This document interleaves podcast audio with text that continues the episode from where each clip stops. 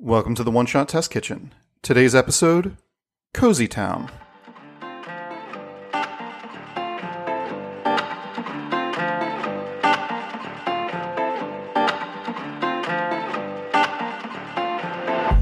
Hello, everyone, and welcome to the One Shot Test Kitchen where we try out and review tabletop RPGs. I'm Mike, and with me today is Samara. Hello.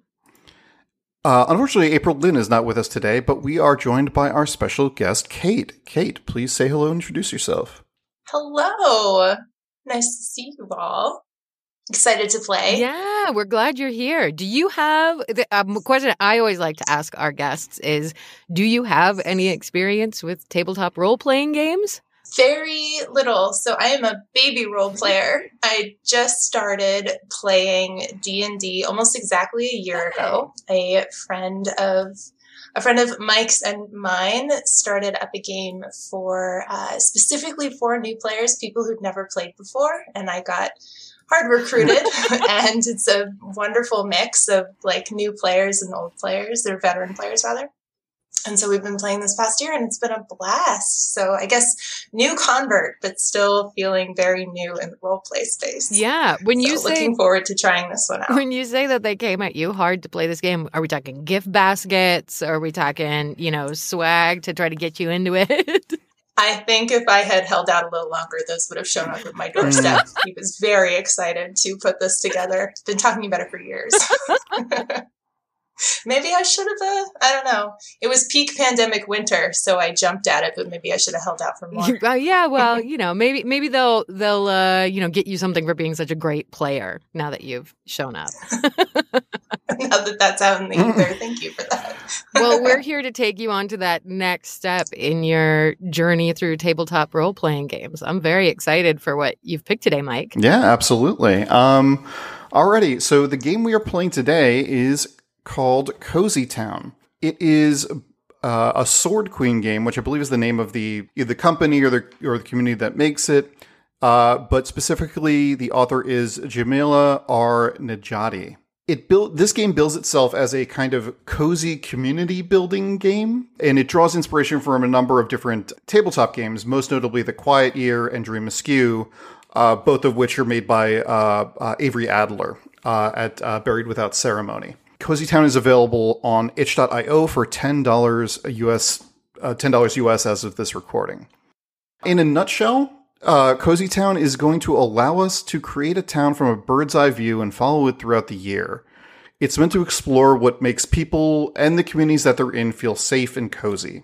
Uh, it is a very, very wholesome game, uh, from what I've been able to see. At least for me, kind of what the doctor ordered at this moment in time, I think, as we you mentioned the pandemic winter. This is the second pandemic winter, and I think it's something that we could totally need at this point.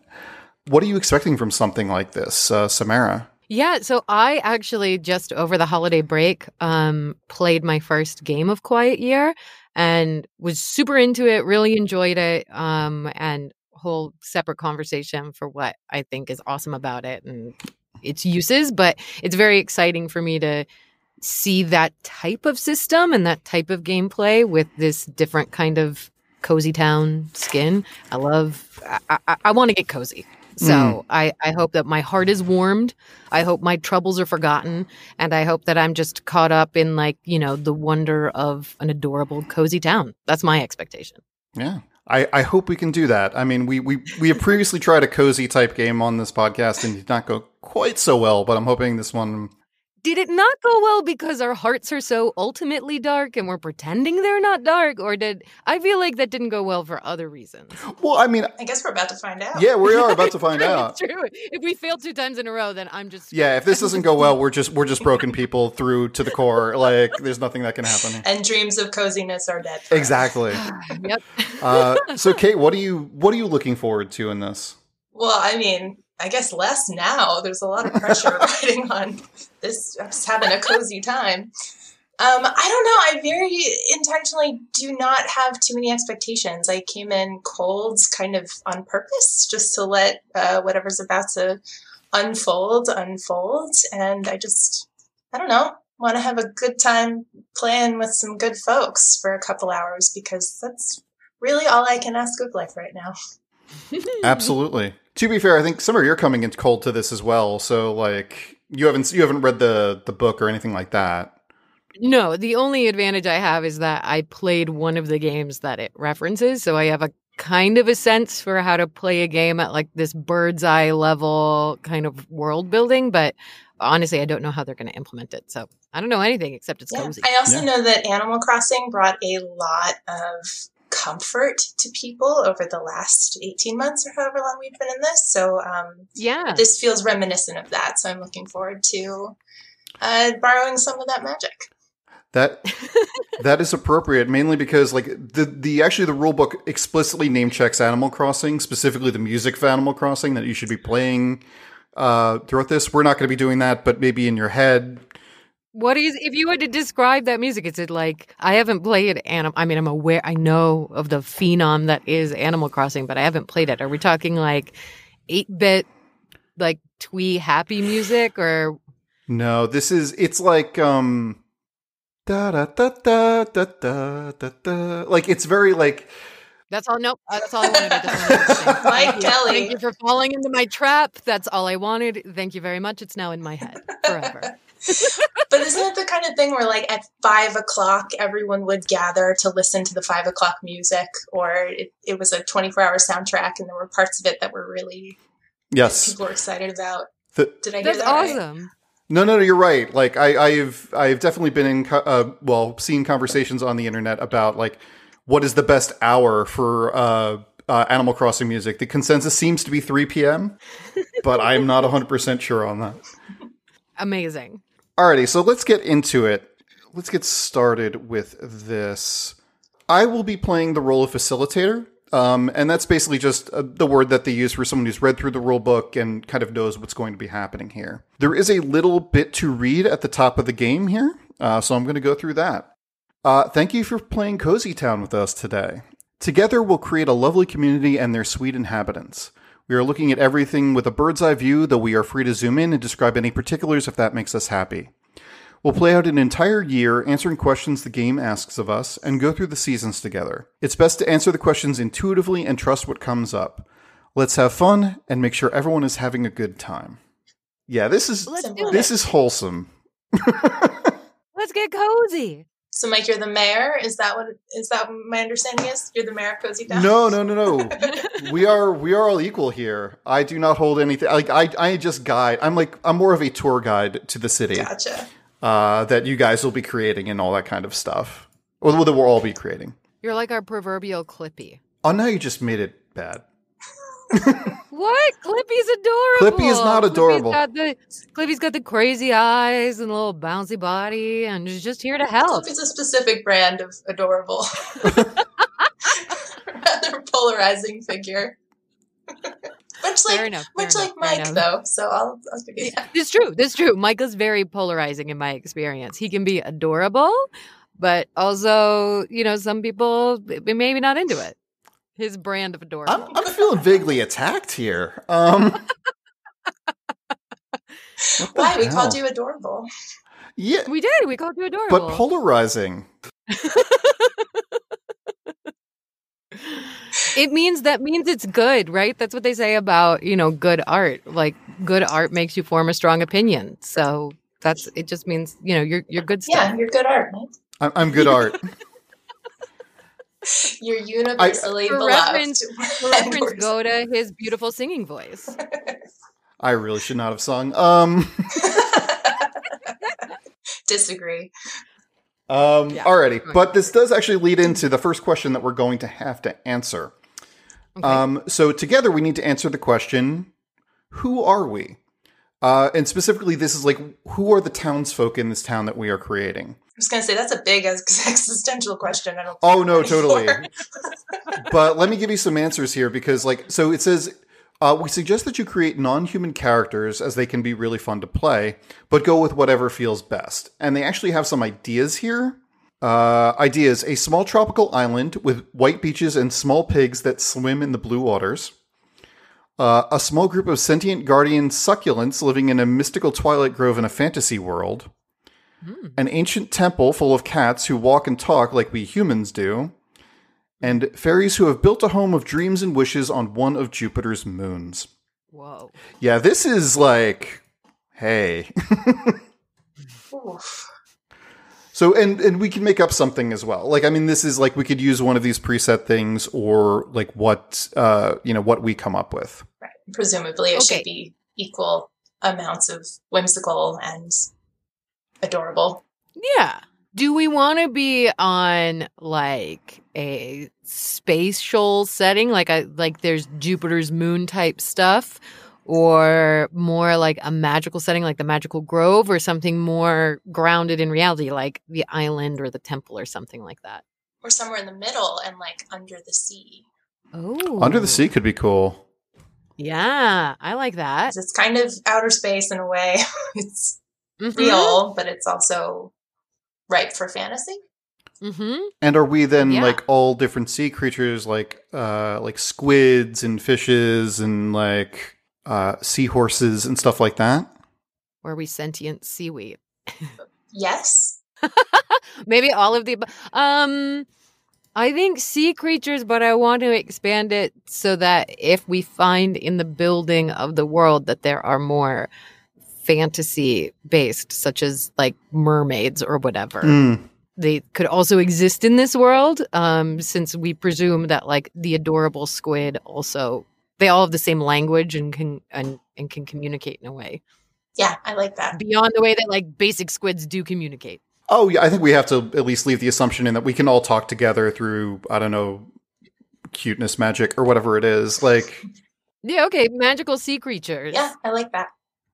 Okay, magical sea creatures. Are we in like a reef type situation? Or are we in like deep, you know, 20,000 leagues under the sea? Or like the remnants of a dead Atlantis type civilization? I like Atlantis, kind of. Mike, what are you? What's your answer? I mean, I don't I don't necessarily I don't know if this game necessarily calls for something like living in the ruins of another civilization because that seems a little grim. Mm-hmm. Fair. Or just more like an undersea city, or Yeah, something we built ourselves. Like yeah, totally. Hmm. I can see that. Like um what was the name of the city in The Little Mermaid? Did that place have a Oh, yeah. oh, it totally had a name. What was it? Maybe it didn't have a name. It, I feel like it had. Okay, it was King Triton. King Triton. that's- Triton. But it wasn't named after King Triton. There was. there was a name. What was it? Hold on, I'm googling. Are you googling it? Atlantica. Really? okay. Apparently. Cheap. Come on, Disney. Try a little harder. I'm disappointed. Yeah, that's that's actually yeah, that's actually way worse. Um I'm going to edit that part out. I don't want to live in Atlanta. Pacifica. Pacifica. we can do better than that. So how about in a reef and then the the coral can be kind of shaped into houses and a little town? I think that makes sense. Seaweed Yeah, super trees and stuff? colorful. Yeah, yeah. Absolutely. What should the name of the town be though? It's got to be something waterly. Aqua Aquafina. No. Um Trademark.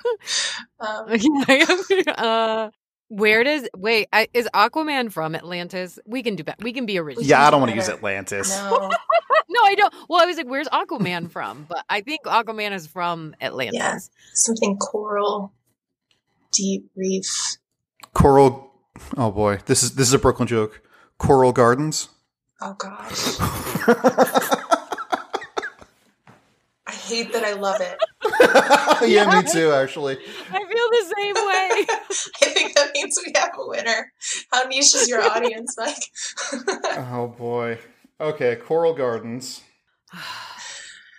yeah, deep sigh. Yeah, I mean no, it hurts so good. Alrighty. All right. So we are sea creatures living in uh, a city that we built out of coral in Coral Gardens. That feels weird to say. I'm just going to put that out there. We can workshop it still. Are we married to it? Uh, the next thing we do is we set up the length of play. Um, so I, this is where I'm going to kind of step in and say, like, okay, so the way that the game usually works is that you go through a full deck of cards, 52 cards. I don't think we're going to do that, uh, just because I think that's going to be a little too long for this format. So what we're going to do is we're going to do two rounds of going around drawing cards. um, which is six cards in each suit. We'll go through the full year. Okay. But we'll have two prompts per year to like kind of flesh out this city and build it. Um, Okay. Great. the way that they do suggest to play it is just play one season. I don't I don't really want to do that really because I think I think there's cool stuff that happens in later seasons that I kind of want to get to. But just be aware that like it, it's a little bit of a little bit of a hack of what we're uh, what the book recommends. Yes, sir. Facilitator, sir. Okay.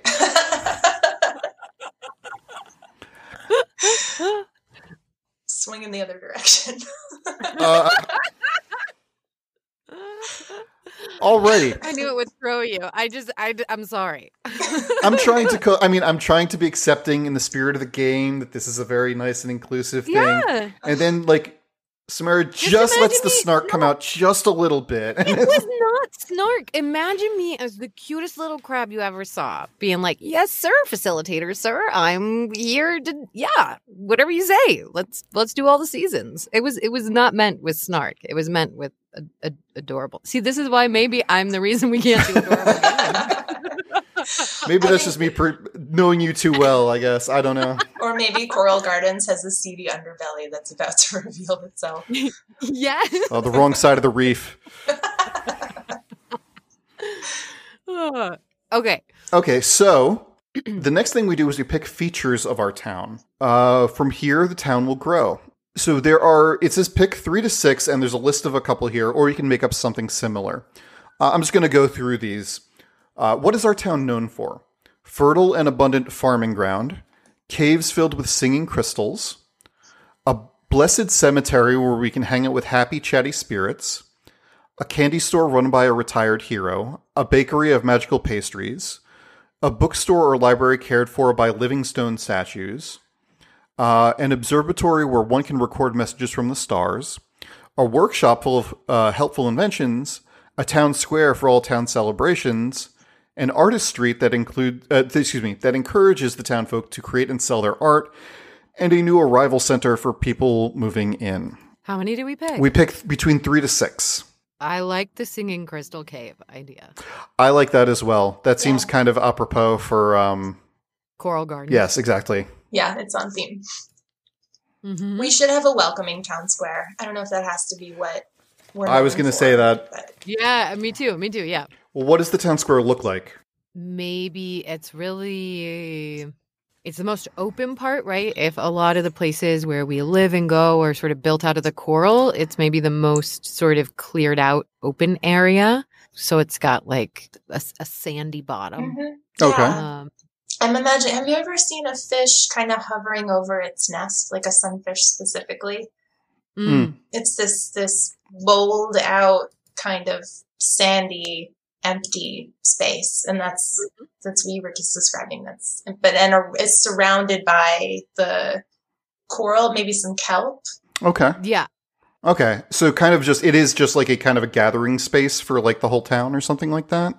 There's not like a carousel or something in the middle of town. There is like a i think there's maybe like a lot of i would say that there's a variety of representatives because we're a pretty diverse community Mhm. So maybe there's like there's always representatives, like it's always populated. So even though there's not a lot of like structures there, that there's like always somebody to talk to and greet you. So like if you if you swam through here, there would be somebody to to greet you and guide you on your way. okay.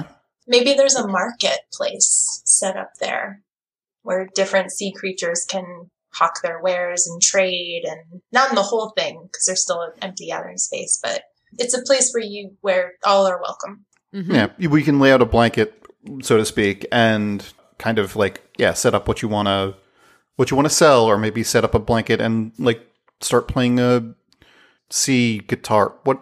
Play your play your crystals. Play your singing. oh, crystals. playing the singing crystals. Yes. Actually, that's not a bad idea. Like it's it's like when you set up the glasses with different levels of water in it, but and yeah. but it's the crystals. Exactly. That sounds good. Couple more things. What what else do we want to have here? I just had this flash of seahorses because the the dads raise the kids right Mhm. in as seahorses. So maybe there's a playgrounds, daycare kind of part of the town where all the dads take care of all the little kids. Yeah, I was thinking similarly. I was like, well, maybe there's like like tied to that like some sort of like nursery. There needs to be some place for like children. I was like, well, there maybe there's like a nursery structure, like a very safe coral structure where like the like eggs go to be incubated or born or whatever and are protected, and then like attached to that is like where the the youngins play and are watched by their horsey dads. Yeah, I like that. Okay. An intentional an intentional space for the youths. Yes. that there's like a focus on caring for the young, making sure that they're like born and entertained. Perfect. And not eaten by giant fish. Yeah, yeah. I love Finding Nemo. Mhm. I feel like this place needs to have the equivalent of like a farmer's market, but so it's Mhm. it is like a fish market, but you're not actually selling fish. Obviously, you're selling like seaweed and kelp and like I don't know little bugs or something like that. yeah, different funguses or whatever it is that is your your liking. L- lichen, Lick, lichen, Lichen. Like, lichen. yeah. okay. Well, you know, third time's charm. it should be called the fish market. Yeah, we just call it the fish Like- market. Just ironically, here in Coral Gardens. The Coral Gardens Fish Market. Yes, I mean, Is this now Brooklyn themed? Should we? I think we're falling into the Brooklyn theme kind of naturally, but yes. Mhm. Well, should we have a cafe of some kind? Restaurant? What would they be serving? Or are we more like is this a society that's more about because I think we I feel like we've established that we're kind of welcoming to outsiders with our square. We care for our young. We have an appreciation for sort of creativity with this naturally occurring singing stone thing. We have a market. Is there are we like a performative like raucous sort of like do we love a good concert gathering is that something that like people come like what do, what do people in our community come together to do I mean, I mean, I feel it was a concert that would probably happen in the town square, yeah yeah but like a gathering space of. I mean, we've got a couple of gathering spaces.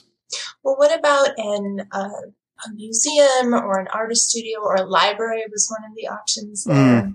maybe something that's like you know it's a very cozy place it's a very safe place but maybe there's somewhere that catalogs like adventures that people who have like swum out into the depths and like seen things and like come back kind of a la uh ariel's cave a little bit of like oh i Mm. found this thing and brought it back but also could be like oh like the the the the skull of this crazy creature we didn't know exists like what is this like anthropological thing um so like a sort of cave of wonders I love that. And old timers can come and tell stories of yore, and everybody can gather and listen. I like that Mhm. a lot. Wasn't Cave of Wonders from Aladdin? Most definitely it was we don't have to go disney with No, this. no, no, I, I don't- I mean- mean we were talking about disney before but like i'm actually like not super pro disney so like we can lean out of it it's so indoctrinated in me I know Disney is so cozy to us. I'm especially It that's really like the. Renaissance period. Totally, yeah. oh my god 90s disney is so cozy So we no, not the literal Cave of Wonders, but Cave of cave of curiosity is Well, so the crystals are in a cave, right? Yes. yeah So maybe not a cave, a, co- a cove, a cove of a cove of courage A cove of storytellers cove the the Story Cove. story cove. story cove Story Cove. done. done Yeah, because like it's not only each of the items that are bring back that people bring back have a story, but like people will actually tell stories there. Yep. Mhm, mhm. And I think we can also kind of blend that a little bit with like the idea of a cafe or something like that. It's like a place to go have a drink, but like tea. But like, what do you? You can't really have tea if you're an undersea creature. What do they drink? N- no you can you can just have a delicious little you know plate of uh seaweed Okay, I'm trying really hard not to have them eat each other or other kinds of sea creatures. Vegetarian town. So yeah, what's the signature beverage of Coral Gardens? maybe maybe it's something where like you surround the water right like it's something that you it, it like because most everything has to have gills to be down here of some nature Mm. so it's something about like you open up and let some sort of like natural gas or some other sort of flavor. You you swim around in a in, in a fun flavor, and it and it feels good. That Oh, maybe maybe it's like the equivalent of like an aromatherapy bar or something like that. yes, Perfect. Yeah, but but it's not like it's not an actual odor. It is like an odor to the. It's like a flavor to the water around you that you just kind of bathe in. Yeah, yeah, yeah, yeah. Okay. Is it crystal light? I mean, it could come from ground crystals, and it could be crystal light. That's true. God, Boy, this is going to just be puns like left and right. Listen, man, you started it with Coral Gardens. No, I, I, I'm fully, I'm fully culpable here. I understand this. okay, okay. I think that's enough um, features of our town. Uh, Mm-hmm. now we pick friends of our town. Aw. So these are neighbors. We support and cherish each other. Our friends regularly visit our town. And again, there is a there is another uh, list here. I'm looking directly at merchant mermaids, which seems uh, like pretty on point. But let me run through them. Rabbits from the moon, who often bring tea cakes and sky wine. nice. Uh, royal bards attending their duties. A nomadic tribe of fortune tellers who bear good tidings. Uh, living trees towering in kind. Uh, merchant mermaids bearing treasure and all manner of sparkly things. Wish givers, ancient and mysterious. Ancestral warriors who visit when the world's who visit when the world's thin. I'm, I don't know what that sentence is. Sorry. Checking on your safety. Circus performers of all shapes and sizes crystal beings of un- unparalleled song and grace offering healing, and spirit whisperers, quiet and giving. How many do we have? Uh, two to three. I love mermaid merchants. Yeah, Yeah. Merchant Mermaids is is feels like a given. Yeah. Maybe um I also kind of like the the weird I, I want something that feels a little bit more supernatural, whether or not they're like Selkies or the crystal people. Mm. Or maybe I'm trying to think of other kind of magical sea creatures. It could be because we're all of a certain kind of scale up to a degree and like whales seem like so extraordinary in scale so it could be some kind of whale that comes by I was going to say the same thing. Open sea creatures are our Mhm. neighbors, and they can come through and go to Story Cove and tell story stories of or tales, if we wanted to keep with the puns, of uh, the op- open and deep sea. Mm. I wonder though, I because I'm trying to think of this from the perspective of like we are a small town and a coral reef, and a whale, like a blue whale, is just like yeah no the, oh yeah no too big too big Well, no, no, no, no. But I, but I, but I think I think it can work. I think if you kind of view them as kind of like not quite gods, but like beings of such immense and un, you know unimaginable stature Mhm. that they visit and they are like they're almost like ents in a kind of way, like from Yeah. Like very slow. They can talk, but they're very like riding the waves. They're very migratory. They kind of go everywhere, and like they're a good omen kind of thing. Yeah, and they bring a lot of food with them, right? Because isn't there like a lot of different whales have like symbiotic relationships with like other creatures that like clean them or like eat barnacles or whatever. So like it's a good sign when they come by and when they come by it's like a new harvest of a certain kind of creature that we can farm off of it. I Yeah. love that. Maybe they mark the seasons. Yeah. That's not a bad idea at all, actually. What should we call them? I think the whales is a little on the nose. The mermaids are the mermaid merchants, right? Yes. Mhm. So the the whales are the timekeepers? Ooh, Timekeepers can work. I love that. I'm glad you didn't say Time Lords, because I was close. I, I was know. close. I know. There was a Doctor Who whale episode. I was, you know, I'm- I was there. But thinking I of that exact there. episode. Um, all right, and also, I keep saying merchant mermaids like merchant marines. yeah, Yeah. it's true. do we want another uh, group of friends? Do you want to go a little more magical? Sure. What are you thinking? what are the like? Also thinking opposite in scale. What's the what's the little tiny stuff that um the the big big whales eat with their Krill? Krill. krill? Yeah, maybe like magic, like little krill swarms. I feel like we're the krill, though. Like, I like a krill could be like a townsperson. Are That's that fair little? enough. Yeah. Yeah.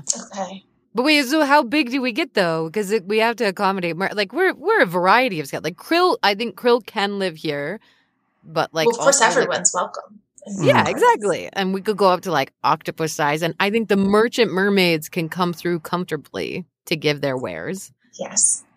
So we're. I feel like that's maybe Mm. the the max capacity height scale of things is is mermaid scale. Okay. So that the whales are still extraordinary, but like a mermaid is reasonable in our community. hmm Are we ac- are, are the sea creatures we're thinking of actual size, like seahorses, seahorse size, or are we thinking that they're like Animal Crossing villager size, or like everything is kind of vaguely comparable in size? Oh yeah, like okay, yeah. I mean, in which case, Comparable like in size is fair. I think the like krill can be notably smaller. Yeah, than yeah. The octopi and turtles and sort of the way you were saying, Mike, about how everybody speaks the same cozy language. Mm. They'd all be on the same cozy scale, at least close. Yeah, it feels more like for like a fantasy comparison of like the way that gnomes and dwarves and humans and elves can kind of all live in a same area. yeah, vaguely. All right. Um, so the krill would be these smaller people, or are those villagers? Oh, sorry, what did we what did we land on there? I guess. What about jellyfish being Mm, ghostly somehow Mm-hmm. or mysterious? The well, they could carry so so if if whales are a good omen and the merchant mermaids, you know, bring goods and tales and things from afar, our jellyfish neighbors maybe they're like the the like the newsies, like the newsboys, right? Like they sort like kind of come through and depending on whatever, maybe they're like magical in that like the colors that they like radiate with and light up like I know not all jellyfish like aren't actually like this, but this idea of like, yeah, they come in like a neon light sign. Like the jellyfish were bright green, which means that like on the surface or somewhere else, like they come with good news or something. I don't know. Yeah, they bring news of the sea. they're like um, traveling newsboys. I don't know. I don't know the right way to kind of contextualize this. I Yeah, Like guess couriers of some nature. Yeah, messengers. messengers. Yeah. Like I could send well, no, because then they're not really a neighbor. They really would just live with us. If I was like going to be like, I got to send a jellyfish to my uncle over, you know, down in Burham Hill. Um, so maybe they're. I like the jellyfish because they do feel like a bit different, and I want. I want like I, I I am somehow really drawn to this like really leaning into them like lighting up in a cool way, but maybe maybe when the jellyfish come through because if that's the way that like you have like cool drinks and stuff like jellyfish bring the party like when the jellyfish are there they can like irradiate or like electrify the air and like you want to be around drinking in that water when they're around they make Are it they like lighting up the Times Square at night? The Times Square, the town square. the town Oh, square the town square. the Times- the Times square That's great. Uh, and and I like that idea as a as a supplement to that. What if they they they are the creatures that live in the singing caves, mm. Ooh, I love that. and then they come out they come out into the town, but that's where they go back at night. And at night they don't really sleep, but, but you have this soft like singing music all throughout it, and they just where they just kind of chill for the night. yeah Love it. mm-hmm Okay, I think that works. Do we want a different name for them? The jams. the jams The Um, jams. yes done done i love it Jams. Okay. so many puns. Again, it lends to it. One last bit of uh, town building before we get into gameplay. Upcoming events. Hmm. Uh, these are celebrations to look forward to as the years as the year passes. Keep in mind that events don't happen on their own. You'll have to work together as a community to bring them to life. Mm. And these are kind of like like festival names or like you know holiday names or something like that. And there's a bunch here. I'm not going to list them all, but like like the Lantern Festival or the Spooky Fun Day or something like that. The Crystal Cave Jamboree. I think you got you got one in one. Perfect. and we need uh sorry, is it 3 to 4 events. Maybe something tied to the kids. Hatching Day?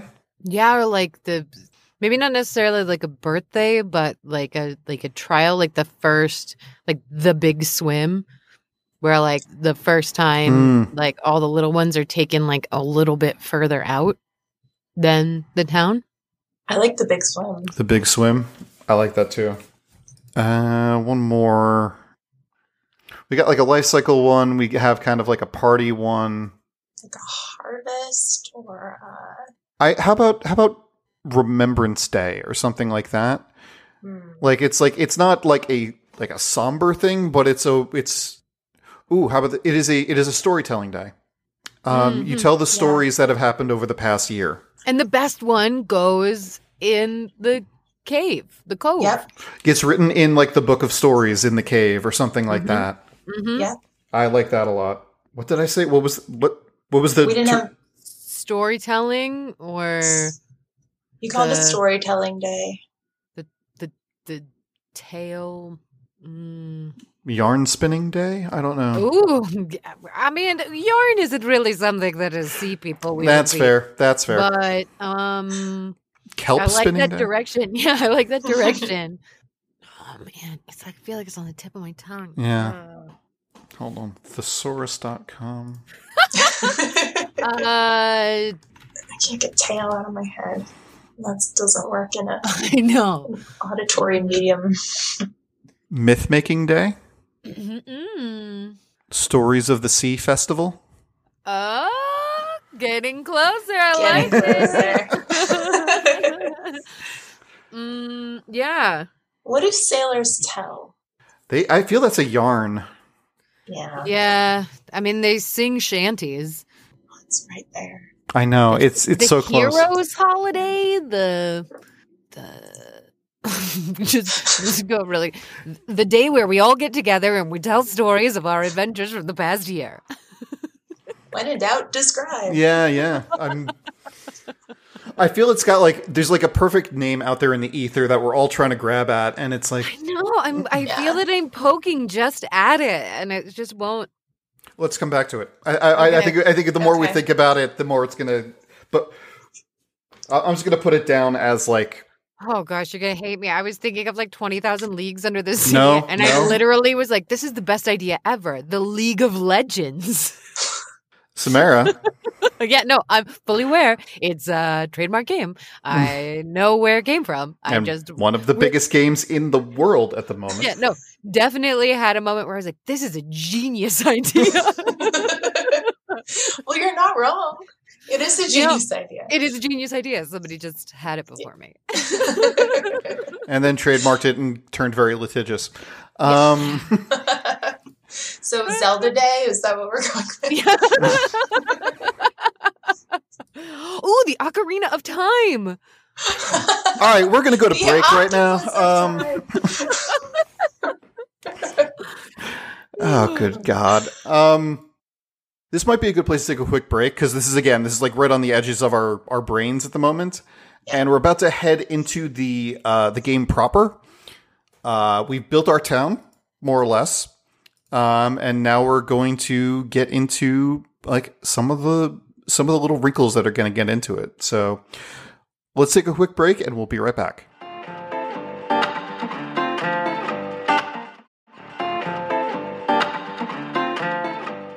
Seesaw Day. We Yep, figured it uh, out. Yeah, we did it. Yeah. we did it. I love it. We also had to cut two hours of pod while we figured it out. Yeah, we're recording the next day now. yeah, Um, coming to you four days later. we wanted to get it right for you, dear audience, and Mhm. and, and and you get Seesaw Day. Um, no, or it's the just seas- the seesaw. I'm sorry, just the seesaw. The seesaw. It's what you saw in the sea. Yeah, yeah. Alrighty, so we are now going to get into the actual gameplay here. Okay, so there is a full like thing for the facilitator to say here, so I'm going to go through that. Each turn of play is a passing week in our town.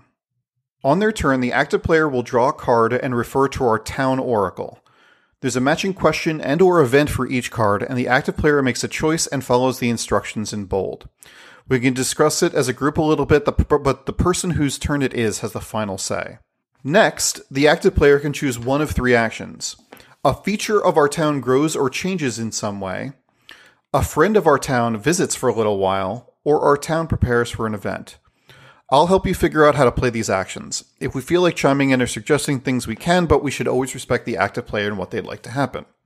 Okay, I'm going to be using a card draw deck here, uh, and we go through different suits, basically.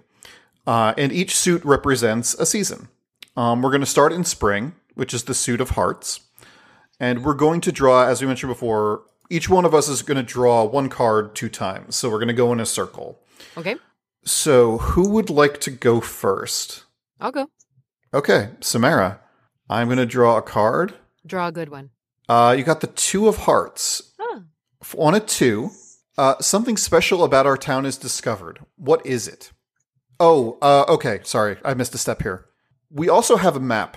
hmm I don't know if we necessarily even need to want to use the map because, like, I feel like we can talk through it. I like. I don't know necessarily how the map kind of really adds to it. Uh, this is mainly so to keep me from like foisting my horrible drawing skills on you, you folk. Yeah, we can do theater of the mind. There's only so well that you can draw with a point and click mouse, to be fair. Good point. Yeah, no, fair, totally. Um, and it does say here, like just straight up in the book, um, if a map doesn't work for everyone playing, anything that records the details and cool bits of your town is great. I think we can go ahead with that. All right, so sorry, two of hearts. Uh, some uh, something special about our town is discovered. What is it? Or someone new arrives and they move in. Who are they, and how does our town make them feel welcome? Um. Okay, I'm gonna say that. Okay, I'm gonna say that a a group of a, a school, if it's appropriate, a family, a family of shrimp creatures move in, and they are very skilled at cool water acrobatic and like synchronized swimming. Uh, Okay. they're they're quite the, the they're an entertaining bunch, and they are made to feel welcome by being incorporated into one of the jelly jams, or what do we call it? The The- uh, The jamboree. yeah, or the, yeah, yeah. Or the jams. Just the jams. the jams. The jams, yeah, yes. yeah, yeah, yeah, Yeah. They are, you know, quickly upon arriving, someone in the town square, uh, let's say the um the the wizened octopus who lives in our town, like sees some talent in that shrimp family. And it's like, we have this thing called the jams. It's going to be a great way for you to meet people, see what we're about. But I think you got to bring those like synchronized swimming acrobatic skills and show people what you're about. So we have some super cool swimming shrimp. Shrimp crobats? Is that a thing? Shrimp no? crobats? Shrimp, shrimp cabat, crobats, shrimp crobats. Shrimp. No, uh, no, that doesn't work. Acro shrimps. Bad, bad mouthfeel. Synchronized shrimps. Synchronized shrimps. Synchronized shrimps. Okay. Yeah. Perfect. Cool. So they are set up. They are set up. You said uh, by the jams, by the caves where the jams live. They're they they perform. They're made to feel welcome by performing in the jams, and they they get settled in their own kind of choral area. Okay. Um. Now you take another action, hmm uh, and I'm just going to go through these actions one by one. Uh, first, first, a feature of our town grows or changes. hmm Uh, point to a feature of our town. Tell everyone at the table how it grows or changes. Hmm Uh, and it says changes feature on the map to reflect this growth or change, but I think we can talk through it. Mhm. Uh, and then everyone else at the table briefly says how the townsfolk react to this. Another action you can take a friend of our town visits for a little while. Describe which friends come to visit. Tell everyone at the table how our town becomes better for it. Everyone else at the table describes one of the townsfolk who leaves for a while. Uh, where do they go? What do they do? And uh, will it take them a while to come back? Uh, prepare for an event. Describe which event our town is preparing for. Tell everyone what the goal of the event is. Everyone else at the table describes how our town ne- needs to prepare for the event. Um, what do we? So, can you remind me the names? We have the seesaw, obviously, and then we have the the big swim. Mhm. Mhm. And the Crystal Cave Jamboree. So, I'm gonna say that we're gonna prepare for an event with these synchronized shrimps that have just shown up. We're preparing for a a, a, a big cave jamboree. We did like a jam session, but not a jamboree. Okay. um, just to see what these synchronized shrimps were about. But now we're preparing for a big cave jamboree because now we know these synchronized shrimps are going to bring it to the next level. Plus, you said it's spring, and spring is a really good time for a jamboree. Yes. Like late spring, early summer, everybody's wants to get out in the streets and dance and have a good time. Perfect. The time. water currents are warm. Yep. Sunny. Mm-hmm. Absolutely. Okay. So tell everyone what the goal of the event is. I mean, I mean, I think you know, it's it's a giant music festival, right? More or less. It's a jam, baby. Yeah, to have the best arts and entertainment experience, concert experience. Okay. Everyone else at the table describes how our town needs to prepare for the event. Mm. So many permits. Well, I think we have some sort of a like a talent scout or maybe even Mm. not necessarily auditions, but the known performers of the town come through and, and pitch their part of the jamboree. So we have Yeah, these, like- okay. the synchronized shrimp, and mm-hmm. maybe there's a But does like the operatic octopus even perform anymore? Like somebody's got to go around and have those conversations. that's true. Is everybody in this town inherently a shy performer and needs to be hard recruited with some gift baskets or something? I mean, I think I think the ones that want to perform, everyone kind of knows that they're going to want to perform, but that's not enough for a full card. So they need to pull some people who are more shy out of it. mm-hmm. Like you know, uh, uh, Sheila the baby shark is going to you know get up and sing, and we all know that. Yeah, she loves singing. Can't shut her up. So maybe the jams for this group of jellyfish, they hold auditions for this year's new debut performance. And everyone in the town is invited. I think that makes sense. Ev- yeah, I think everyone who wants to try out can like try out for it. Yeah. I think also like I think the jamboree grounds need to be prepared. Mm-hmm. So like the sand needs to be evened and like The crystals have to be tuned. the crystals have to be tuned. like the little driftwood benches need to be set up for people who don't uh, want to uh, sit in the sand. Mm-hmm. Anyone with bioluminescence is brought through to cho- either choreograph a light show or just be the lights for the festival. Billy the blowfish or the the what's the what's the one that has I mean I know it's a deep sea creature but it's magical who cares what's the one that has the little like The little Light. beta. on the tentacle yeah hmm. always the spotlight never in the spotlight exactly. I don't know what they're called. Oh, they're it's not a Anglerfish. right? Anglerfish. Yeah, Thank anglerfish, you. They're also frequently bad guys, and I like to think that they're the, the heroes of our town because they Yeah, provide light for everyone. They're literally light bringers. Absolutely. Yeah, but I think they're also like a union, like the anglerfish yeah union. yeah I mean you you can color them with like because we know that they sort of have a rap as being always perceived as like bad guys that like maybe they're like cute grumpy you know yeah. like they're like "Ah, I'll light you okay They're they're all members of the old uh, lamplighter guild or whatnot. Yeah. but they do it right every They time. do. Every they have time. a reputation. Nothing if not professional. Alrighty. Um, so there's one other step to this. Uh, the active player then has to decide how long it takes. It says here we use the six-sided die, uh, but I'm just going to mark down, and that it basically every every turn that goes down by one. So how long do you think it'll take? Think of like one turn is one turn is like a week essentially. I think it would take three weeks to get the auditions done, set everything up, and feel like you're rehearsed, you've done the show, and you're ready for a jamboree. I think that makes sense. Yep. Sounds good to me. So that was Samara's turn. Uh, Kate, why don't you go? Okay. You get the King of Hearts. Ooh. The face cards are a little bit uh, weird because uh, there is no choice here, but it's kind of a big thing. Ooh. A mayor is elected. Who who are they, and how do they serve the town? Oof, no pressure. Yeah, I know that's a big one. Who's the mayor of this town we're inventing? There is something about an octopus that is very authoritative to me. Literally, Okay. eight hands can get a lot done. Very wise, as you mentioned earlier. I think it's an octopus. And that octopus's name is Ocho. Ocho? Yeah. Okay. Oh, Ocho, like, eh, okay. No, I get it. Yeah, you got it. It took me a minute. What? Best I could do. Um, what, uh, what, uh, what does But- Ocho look like? I'm gonna go with Madam Ocho, though. Madam Ocho. Mayor Madam Ocho. You have to use the full title. Yes, of course. What do they look like? So she is uh, kind of a grayish blue, very shiny and sheened and polished, if you will.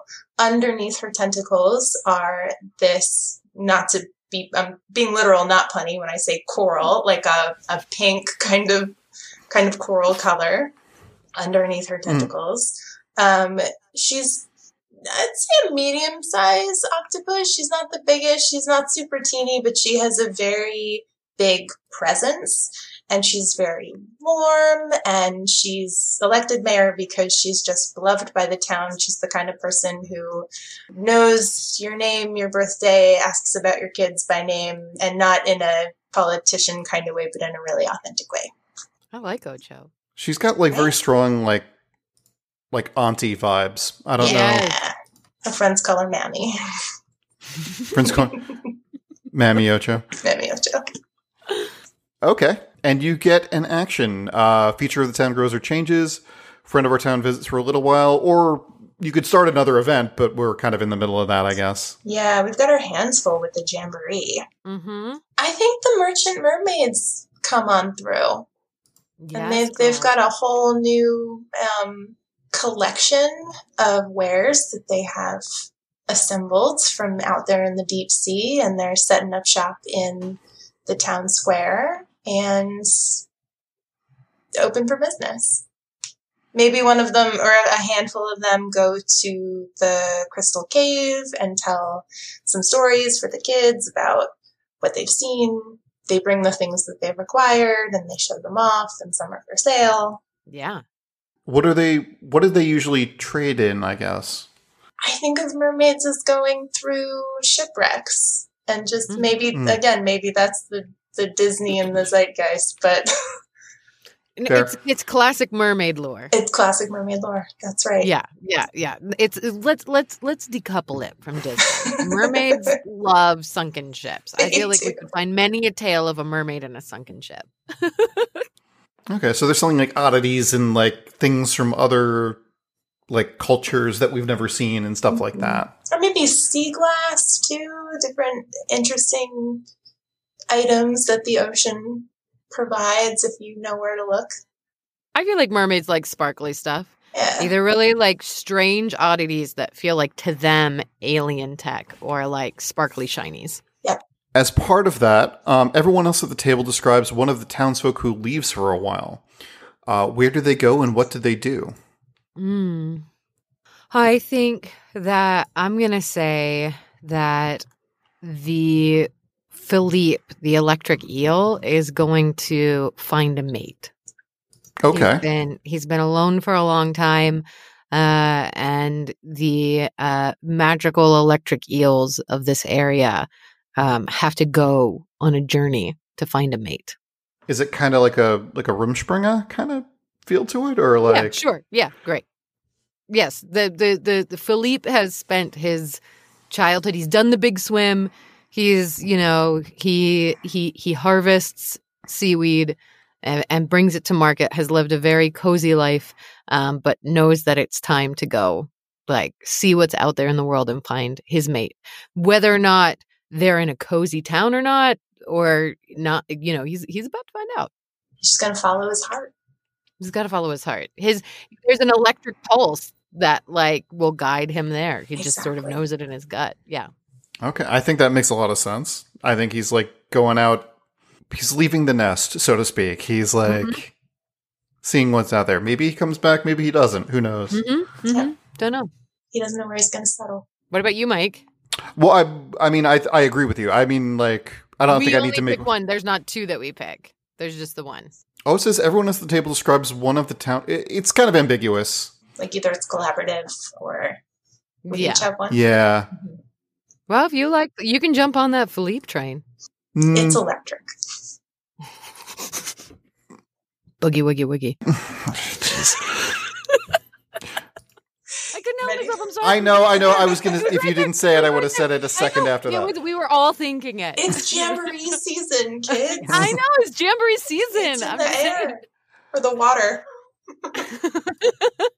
also, going by the way, going back to the mermaids, I think maybe they some of them have captured birds in like bubbles of air, the way that we would bring fish home to hmm. live in a Yes, little I fish love bowl, this. and they can sell them as pets to people. yes, parrots in a in a bubble. yeah. How do you feed them? Don't worry about it; it's magic. It's Yeah, I They're a, guess that's fine. The birds are fine. They can breathe. Yeah. They can eat. They're doing great. it's a cozy town. Everyone's fine. Exactly. I guess that makes sense. Fair. All right. Uh, oh, it is my turn. and another week passes towards the jamboree, so we're two yes, weeks away we're from two weeks away from the jamboree. Okay. I have drawn the Ten of Hearts. Ten, a new lovely forest suddenly appears nearby. Who lives there? Uh, or, there is a new birth in our town. Tell us a bit about the family and their lives. I'm gonna say one of the families around town, the family of seahorses, Mm-hmm. have been expecting for a while. And I think that finally, like, you know, they they've been worrying about, like, you know, oh, is it going to be too close to the festival or is it, we going to miss the festival or something like that? You know, names. Um, what's a seahorse name? Oh, and uh, well, you, you know, do you want to go equine or equine, or do you want to go more sea focused? Do you want it to be Seabiscuit? Is that a little too? Mm, on the is that a little too That's a little too, yeah, I, I appreciate it.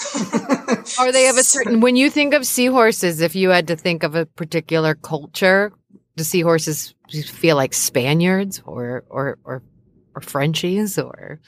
Oh, oh, so we're going to do appropriation. Okay. Um, I mean, uh, we we we don't have to. We could go mythological. We We could. could go Santa's little helper. actually, I like mythological. Okay. I think it is the the the seahorse mom is Juno. Okay. Juno, the seahorse mom, uh, finally has they have. I think they just have one at a time. I don't think they have like a litter or like eggs or anything like that. I think it is a live Doesn't birth. matter. It's magic. They're magic seahorses. They could be whatever you want. I know, but I want it to be authentic. You know. Okay, fair enough. I think they that is their it is their first child. They have been waiting for a long time for this to happen, and I think it finally happens. Uh, Juno and Oh, here you go. I just wanted to, if you want to be authentic, Mike, depending on the species, seahorses can deliver from five to more than 1,000 babies at a time. Whoa. Unfortunately, only about five out of every thousand survive to adulthood. That's why this is such a miracle.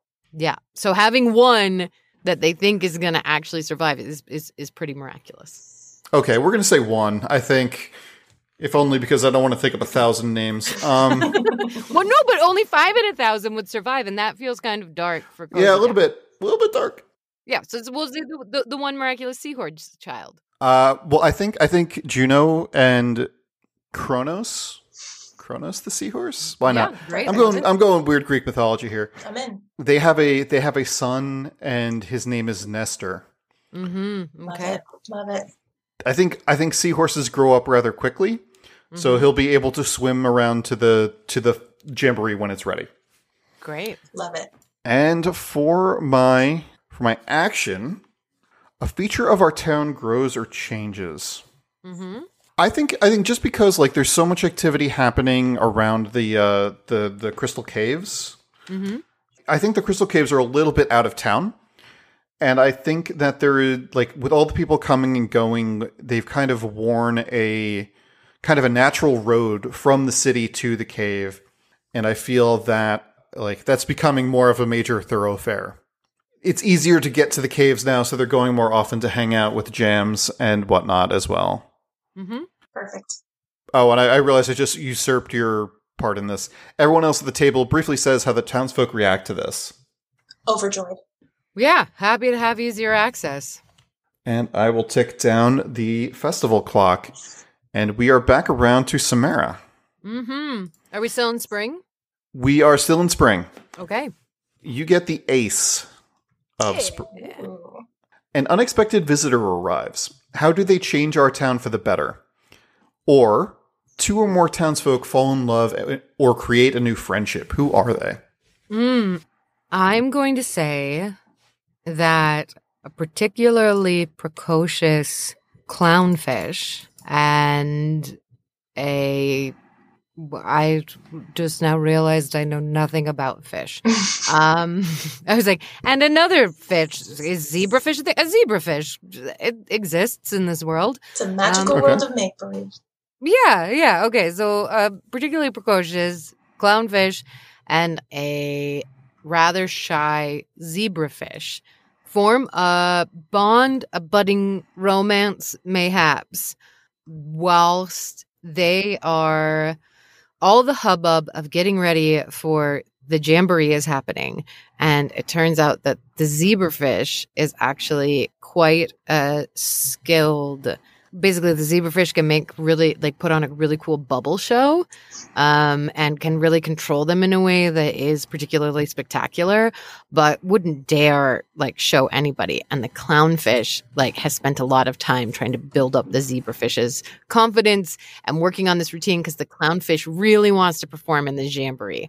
Uh, the clownfish is named gerard and the zebrafish is named michael and they uh, worked on this routine under the auspices of like just exploring some creative things but the clownfish really wanted to audition for the jamboree.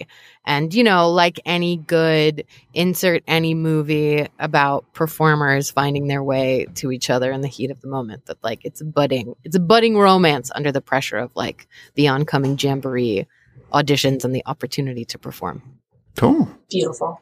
hmm I feel like Gerard like pops the bubbles in a cool way that like Michael like makes in a spiral. I don't, you know, Is let your that- imagination.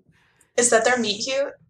Yeah, yeah. Michael's yeah. just Oh boy. making bubbles, just sort of on his own in some private Yes. corner of the playground or something. and hundred then- Gerard comes up and just pops him and then runs away and then yep. Yes, yes. And then before you know it, they're like spinning in a water cyclone of like bubbles and and fins, and it's it's you know th- their gills are breathing heavy, and they look into each other's adorable magical eyes, and you know something's budding there. Love it. do I move on to my action now, or do I have to answer something else about their romance? Because I could obviously do this all day. No, no, no. I know. Like this is your forte here. Uh, you're in your element. I mean, you can keep talking about them if you like. I, I mean, we really could, but it might get weird here in a minute. So Yep, okay. Is it my action now? It is your action now. It is your action now. we'll write their fan Um, fiction later. yeah, I'll write their fan fiction. Uh, just go to my Tumblr. Uh, okay, a feature grows or changes, and I'm gonna say that the town square has expanded. That there nobody was living in or using a section of coral that was abutting the big sort of welcome square but as the synchronized shrimp family came in and were rather active and didn't really have a practice space. They were enthusiastically practicing in the square because you know everybody's so hopped up on jamboree juice right now, like just the vibe. Hmm. And uh, some coral got knocked down, and so now the the square is widened. I think the townfolk are a little. I think this maybe leads to consternation in some spaces. hmm You know, okay, this is kind of a, you know, people are kind of hoping this is kind of a temporary thing. And like, you know, it's just, you know, once the jamboree is over, maybe the square is not so busy and loud at all times. But I think generally speaking, there's more of a feeling of like, this is nice. Kind of been going on for a minute, but like, yeah. There's some people who don't love jamboree prep. Yes, they love the jamboree. They don't like the prep in their backyard. hmm Well, especially now that structural changes are happening. We got the road, which, okay, infrastructure can be helpful, but now the square is expanding in a pretty permanent way. hmm What's what's this going to look like on the other side of this jamboree? hmm Oh, we're Yeah. about to find out. Caution Because- concern. Oh, is it jamboree time? It is jamboree time. Yes. Uh, when preparations are complete, there, there's literally like this is the only instructions. When preparations are complete, the table can narrate the event together. Have fun. I mean, I think I think it starts off like people are gathering and whatnot, and like there's like there's like a little there's a literal band shell set up. Um, I see what you did there. yeah, I'm at, at this point we just gotta get into it. Um, Come on, Coral Gardens. I think Mayor Madame Ocho welcomes everyone. Mm-hmm. mhm. Is Mayor Madame Ocho any kind of performer? Like, do they play an instrument or sing, or is it just their joie de vivre, the Just their joie de vivre. compelling public speaker that everyone loves? Yeah, she's all about allowing the talent of the town to really shine. So she doesn't Mm. want to overtake too much of the show. She's just there to not necessarily MC, but to welcome and to usher in the. Mm-hmm. I would say the structure of the evening of the program is you start off with some fan favorites. We know we've seen them for the past couple of years. They're solid openers. Then you pad them with some like new talent. Maybe Gerard and Michael make their debut here and, you know, maybe have their dirty dancing moment. oh, oh, go go into detail. Well, Michael is dancing, spinning on stage, and then down through the audience at the front doors, Gerard sort of is looking uh, rather, you know, dashing and sort of swimming back and forth with, uh, you know, shoulders going to and fro, and eventually starts strutting his way towards the stage until Michael, in a flurry of bubbles, jumps off the stage and into Gerard's fins and they spin together as seemingly uh, Gerard is holding Michael up in the air as they spin in a flurry of like bubbles and and and swimming and the anglerfish are like putting sharp beams of light through the bubbles and it just like it looks like the coolest strobe light amazingness show. And you know maybe there's a little fish pucker kiss in there. I don't know. You can't tell. The lighting is weird. Like if you were looking at the right you know shaft of light. Could you see their first kiss? Were we all there for that moment where they crossed that line? I don't know. Who knows? You'll have to follow my tumblr to find out. Only they know, and the crowd is going bananas. bananas. Yeah. great debut for gerard and michael. And I think the uh, aside from that, I think the the the big big like headline thing of the night is like the jams come out. Mm-hmm Yeah, And I think- sure. At first, it's just kind of one, just kind of like lazily drifting towards the stage. He starts glowing a little bit, and you hear a little bit of like crystal singing from the crystals that have been set up, and then more come out, and they're all these different colors, and then more come out, and it- there's this big swirling, almost twirling around the entire crowd and stage and whatnot, with the lights going and the singing uh, choral going, and I think that it slowly, slowly builds to the point where they all kind of like flow back towards the stage and they kind of drift in a way that you don't quite know how they're like like what are they doing you know Mhm. and then they just turn into a giant heart and i think Aw. They all in unison glow pink And then one at a time, the synchronized shrimp start to do like Cirque du Soleil type moves. They're coming down. There's kelp falling from the, the, the, the top of the band shell, and they're twirling around. They're bouncing off the tops of the jams, and just the perfect bow on this incredible performance. Hmm. The theme of this jamboree was love. It really feels like it was it was an inspired romantic jamboree. it's a spring jamboree It's a spring jamboree. That's What can we say? and that All was the crystal cave jamboree That was a uh, Crystal Cave jamboree. Rousing success. yes. okay The Coral Chronicle gave it five star reviews. Five star fish reviews. Five star. I mean, if we're gonna do this, yeah. on kelp. Thanks for joining us tonight. I'm we're gonna sorry. stop right here. It's been, a, it's been a pleasure. Thank you for having me on you were great. Welcome anytime. for my first Oh and last God. podcast. well, all right, it is your turn now, uh, Kate. Oh, boy. So Okay. you you have drawn the Eight of Hearts. Okay.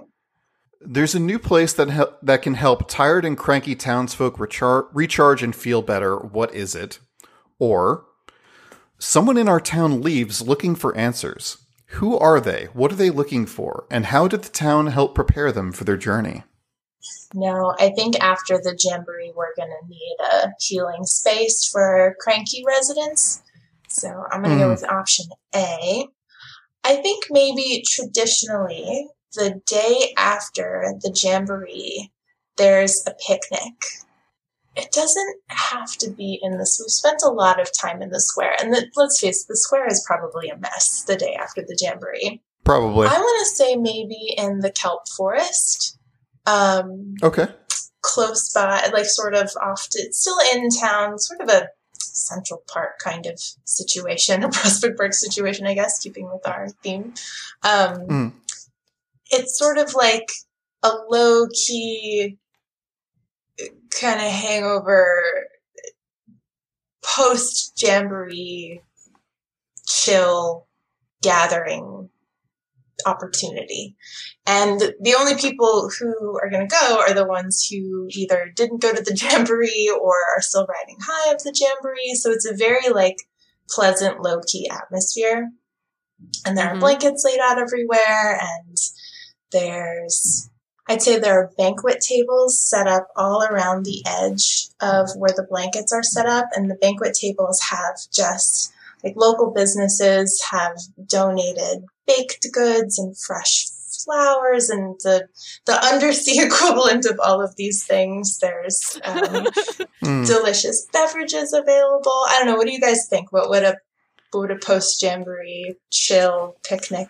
It's like a come down space, right? Yeah. Like you, Yeah. you, you, it was for weeks. You prepared for this. It happened. What do you do with all these feelings? It was very love charged. So perhaps if you're somebody like our friend, the electric eel, who went to go find a mate, like maybe you don't have someone and all these feelings of love are a little bit overwhelming. So it's a chance for community to come together to be like, we know romance was the theme, but it's okay. Like we love each other. Like it's a very affirming and a reminder that as wonderful as the jamboree is, like we're really just about community and that it's all just like cozy and good times here, guys. Like, you know, d- focus less on what you don't have or that the jamboree's done, that you maybe don't have a love, and, and more on that we have each other and this beautiful kelp forest and, you know, the amazing lichen biscuits from, you know, the blowfish baker. Exactly. I mean, I, I think of it almost like the uh it's like the breakfast the day after the wedding for the wedding party kind of thing. 100%. Yes. Exactly. That's what I was going for. That is Yeah. the energy, 100%. yeah. There's yeah, again, the undersea equivalent of bagels for everyone. Yeah. Love it. I, I'm, I'm still looking for the C pun for bagels, I but okay, maybe we should move on. Alrighty, uh, and you get an action. Oh, remind me what they are.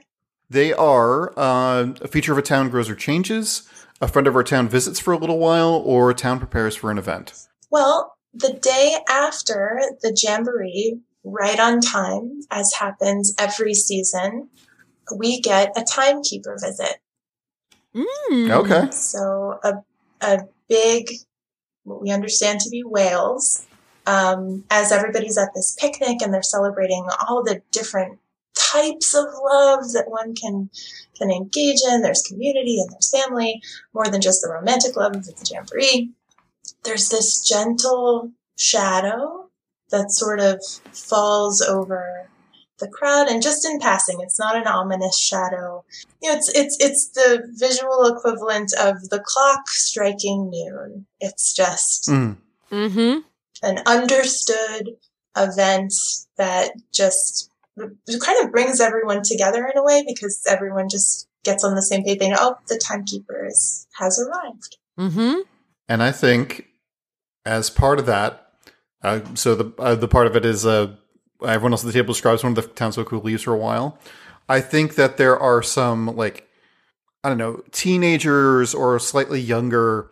One of their things that you know that they do is like they they go for a swim with the timekeepers, and they just kind of drift in their wake Mm-hmm. uh, for a little bit, not for very long, you know, maybe for the afternoon or something like that. But I think that they're just kind of like, again, it's that same vibe in the post the post jamboree thing. Everyone's kind of just kind of vibing, and I think they're just gonna just kind of roll in the wake. I think it's like every kind of creature comes along and just kind of drifts in it, uh, in like the like the behind space behind them.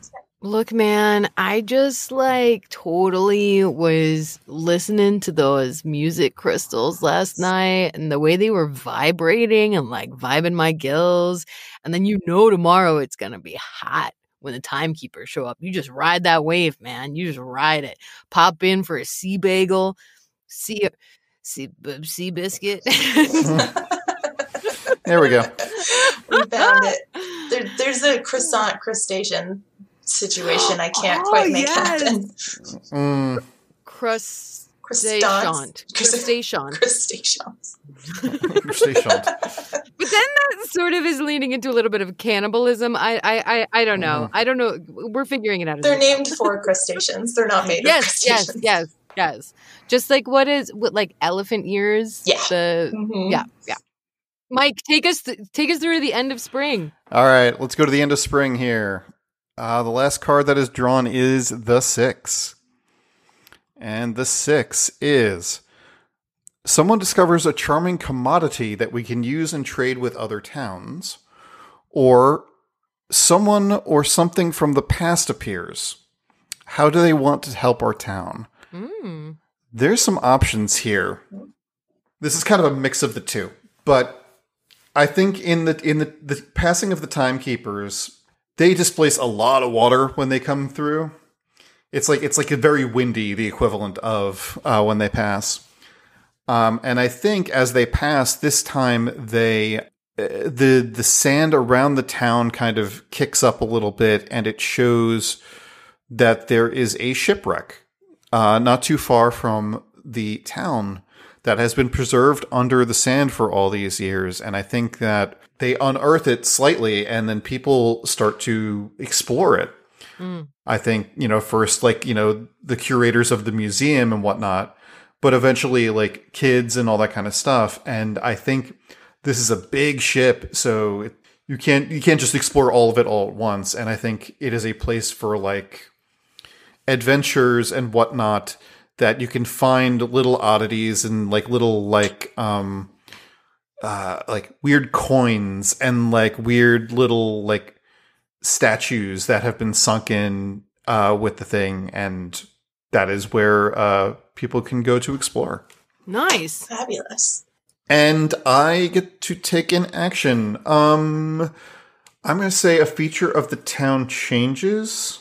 I think as part of this, th- with there's so many uh, new things being found and whatnot, that the story cove, which kind of houses all of these items, I think that they have to build an annex, uh, which is just like it's part like extension to the to the museum part of it, but also like part gift shop for travelers coming through if they want a piece of the want something from the shipwreck and Yeah. whatnot.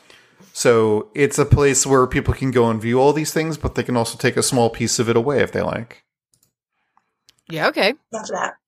Everyone else at the table briefly says how the townfolk react to this. I think there's some real opportunists that live in our cozy town who are like, look, man, the curation has been pretty tight based on space, but uh, this large scale installation that I've been trying to get in to the seesaw never had the room before.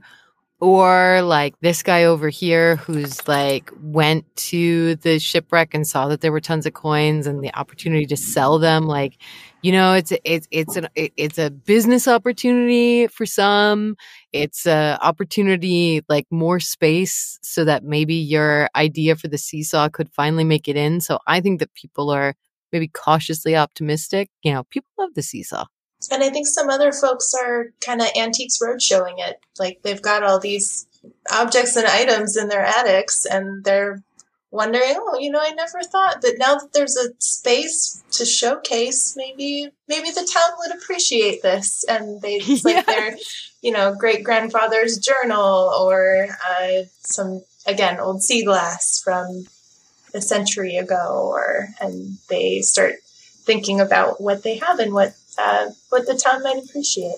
Cool. Yes, totally. Alrighty. Uh, so we're going to move on into summer. There really, as far as I can tell, there isn't anything that like you know is the mark like that marks something that happens when we enter a new season. So we're just going to roll into the new season. I think.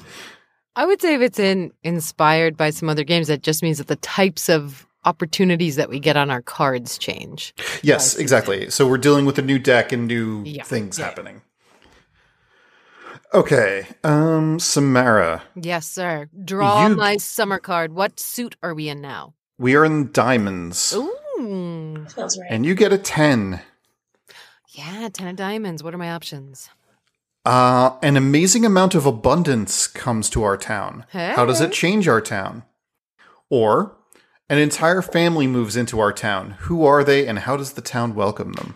I'm going to go with abundance. I'm going to say this recent excavation of the sunken ship has brought in we as magical sea creature folks and friends of the merchant mermaids we we see we see shiny sparkly cool things we see different things.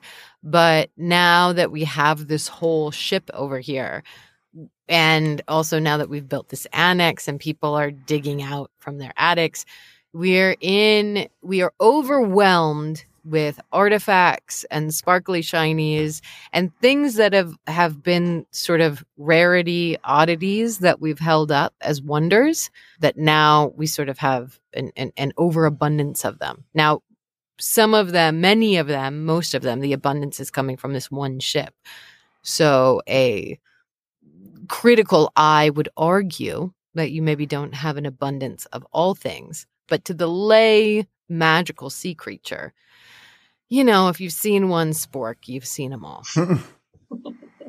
That's what happens on my card. Now I take an action. Now I take an action. Uh, I'm going to say that we start to prepare for an event while everybody is filling up and pulling things together for the cave. There is a constituency of Papa Seahorses that are getting ready to take the first kind of appropriate generation out for their big swim. And, you know, hot on these adolescent sea folk that have come back from being like, yeah, bro, I like rode the waves of the timekeepers. You haven't even done your big swim yet? Yo, you gotta do your big swim. Um, and there's a bunch of wondrous little magic sea creatures getting ready for their big swim. And I feel like it takes I don't know, two weeks. We do the big swim all the time. It's something we got to do, but you know, you spend about two weeks to go over safety, a couple, you know, making sure we know where the drop points are. But I feel like in two weeks, you could be ready to go. Yeah, and I don't think there's any kind of elaborate preparation for this, or not as elaborate as the jamboree. I think. And I think there's just a really adorable montage opportunity of Mm. training yeah. Samaya yeah. the I tiger. think they just absolutely. They just they go over like currents, like maps of currents. They are reminded where to go if they get lost and like they're they're taught what to do about certain predators. Maybe they learn some innate magical abilities they have. yeah, there's a history portion that everyone's really bored by, but is grateful for when they're grown a little bit. Yes, yes. There's one that's like really like there's one like kid in the class that's like really fun. She was like, the only reason I'm going so like I can come back and like totally win the seesaw after my first big swim. Like I feel like really convinced that just after a big swim he could win the seesaw. Yeah. Yeah. So yeah. I think also like because it is kind of vaguely a coming of age thing. You know how like when you were in like I don't know elementary school, you would make all these like little kid posters and stuff like that for big upcoming events. Mm-hmm, mm-hmm. I think that's part of it. It's like you know they're they're making all these little posters and putting them on like uh, what was the name of that nursery uh, that are like kind of words of encouragement and like what I hope to to happen on the swim and all that kind of stuff. Yeah, I feel like parents make like trinkets to to send with their, you know, kids before they go out in the big swim, like words of encouragement, a, a bauble, a sea glass bauble to to to put on your fin as you go out. Your daddy wore this on his swim. Yeah, His yeah, daddy's yeah, words of- yes, yes. Exactly. and it's a rite of passage. So parents are preparing for when their kids come home and maybe they're organizing little parties or like trinkets, like uh, giving a thinking, you know, sweet 16, a quinceañera, bar mitzvah, bat mitzvah, any of those events in a young person's life. Like, here's a, a ring that we made for you. Mm, I think that's I love it. Yes. I love it. Yes. Already, uh, Kate, you are up next. Okay. You get the five of diamonds, which is uh, visitors come to our town. They are hurt or sick. How does the town help them? And do they decide to move in? Or someone in our town is struggling. How did the townsfolk come together to support them? It's only been a couple weeks, but I think Philippe comes back. He shows back up at his doorstep and he's really crestfallen and he didn't find what he was looking for and he didn't want to come home, but he just was so homesick and he knew the jamboree was happening and he wasn't there for that and it made him more sad than he thought it would. And so he comes back to the open arms of the townsfolk, not just his eel family, but everybody he encounters as he walks through town, because they know. They know why he Yeah. left, they know when he left, and they know what it means that he's back. So, Hmm. um, you know, somebody slips him a, a little crustacean croissant and another turtle claps him on the back just knowingly Mm-mm. walks by and he's just being warmly received by everyone in a really subtle, gentle way. And they help heal his heart and build him up so that he can he can get back out there. I really love our cozy town. I know. They're so nice to believe. All right. Um, what what action do you want to take? I think we get a visitor. And that Hmm. visitor is a cute little eel lady named Samantha. Hmm. Okay. And Samantha is the ocean equivalent of backpacking. So she she rode in on the latest current, just the current this morning, and uh, heard about coral coral gardens and uh, read a little bit about it in her in her tour book and um, found a little hostel to cry. And she's just like walking around town. It's kind of her first day there, and maybe she bumps into Philippe. Maybe not. I don't know. But uh, Samantha's in the town now. Samantha's in a quaint, cozy little coral gardens. She's she's she's a woman of the world. Yep. She's gonna. I don't think they like. I don't think it's like a love at first sight thing, but I think it's like a oh hey hi Oh. kind of. I feel like the close friends of Philippe who have just like welcomed him back with open arms are the ones that are like, Bro, bro, yeah, yeah. We don't tell Philippe, but you like know that like Christopher the crab and like you know his buddy are like, yo, did you see that eel who just came into town?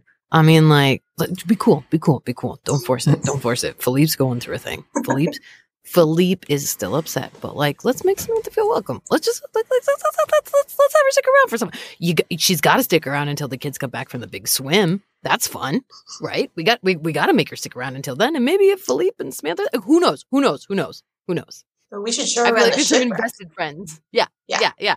Show her the shipwreck. Show her the shipwreck. Have her have some crustaceans. Crust, qua, quastations, quastations, quastations. we'll get there. We'll, we'll I- find I- it. Yeah. I have never been more glad that we don't transcribe these episodes because the freaking portmanteaus we are coming up with here. Inaudible. Inaudible. Uh, Alrighty, uh, it is my turn, uh, and I take down the big swim. Uh, I got the Jack of Diamonds. mm, you keep getting the face cards. yeah. I didn't get the first one. Oh Did you no! get the Oh, I guess yeah. It was. Yeah, I thought you got. No, well, no, no, you got the king, Oh, I did? Kate. Oh. Oh. Yes, yeah, you oh, made up that's the right. I'm in the mayor. Right. Oh yeah. Okay. All right. What's what's Uh, Jack giving us? Someone comes to our town seeking a mentor slash teacher. Hmm. How does our town help? That's a tough one. Um, I think what happens is there is a um, a group of migratory fish. I don't like a school of fish who uh, just kind of come through town, like on their way through to another place. They kind of hang out a little bit, and they hear they hear tell that the jamboree just happened, and they're like, "Oh, that's that stinks that we missed it. Uh, maybe next time." But I think one of them, you know, a young adult, like maybe like equivalent of like an eighteen year old. I don't know fish species. I think he's just kind of like, okay, let's say he's a goldfish actually, and he goes and he's like, "Wait a minute, wait, you guys have like musical people that are here all the time?" And I think he goes to visit the jams and kind of hangs out with them for the day because he's looking for someone to teach him. He's always liked music, but he's never known how to like make it. Mm-hmm. And I think that uh, the townsfolk guide the, guide him to the, the caves, and he gets fascinated with these crystals and with the jams learning how to play it. He does the equivalent of like saying like, "I think I'm going to stay here for a little bit and try to learn." Mm-hmm. The the school will kind of come back around, and he'll join up with them again later. Mm-hmm. Is there something I was just thinking about this? The jams and the music and the crystals and the fact that we're an underwater magic cozy town. There's something about vibrations in water. I think it maybe makes us unique that Coral Gardens is so focused on music. And so like maybe music is an idea that like some people sort of play with in other towns or places, but that it's particularly special that we like have the jams and have these crystals because like it feels so crazy in the water because it's all like the vibrations around it's it's it's a total body experience feels very magical I think that the, like they're like you know I think sea communities are a little bit isolated from each other, and like singing crystal music is an entirely different genre. yeah It, it, it's it's like it's like this kid just discovered like metal for the first time, and he's like, wait, like music can do that? Like back in my town, we we, we just have I don't know ska or, or whatever it is. Yeah. Like, Yeah, we have I- like you know can i say i really appreciate that when you were talking about the traveling school of fish that i was really i was really waiting for you especially because we've called the creatures in the cave jams. I was like are we going for like a fish touring band jam band I situation? Is this where my I mean, I just I, I feel like I was right there. I, I I I feel like some sort of but but you didn't and and I feel like you artfully avoided it and I really respect that the type of music that we have that feels so different is metal and not like jam band. yeah, I can't. I can't agree more. I, ever since we Mm. came up with the gems, I've been biting my tongue back that they're not fish.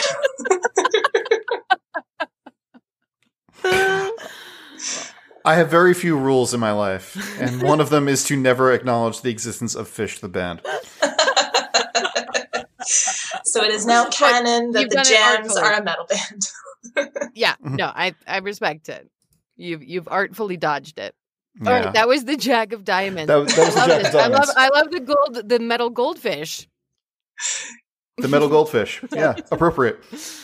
All right. So, and on my turn, bu- bu- bu- bu- Uh, I'm going to say a feature changes.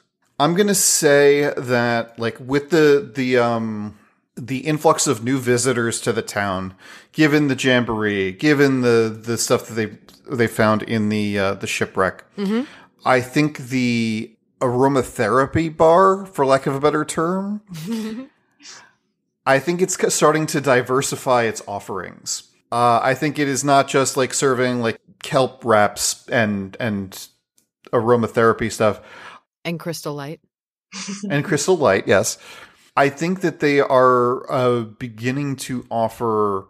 It's turning into more of an inn. Like it's turning into more of like a like a way station for people to stay at during the night. So they're beginning to serve meals and like you know they're starting to have not a fire because that wouldn't work, but like hot rocks for people to kind of like hang around in and all that kind of stuff. At, but at, we're um, attracting more transient people because an inn would in, in my mind imply that there's a need for like a, a stop point for people to like stay at right or is it yeah, yeah, yeah okay Yeah, absolutely.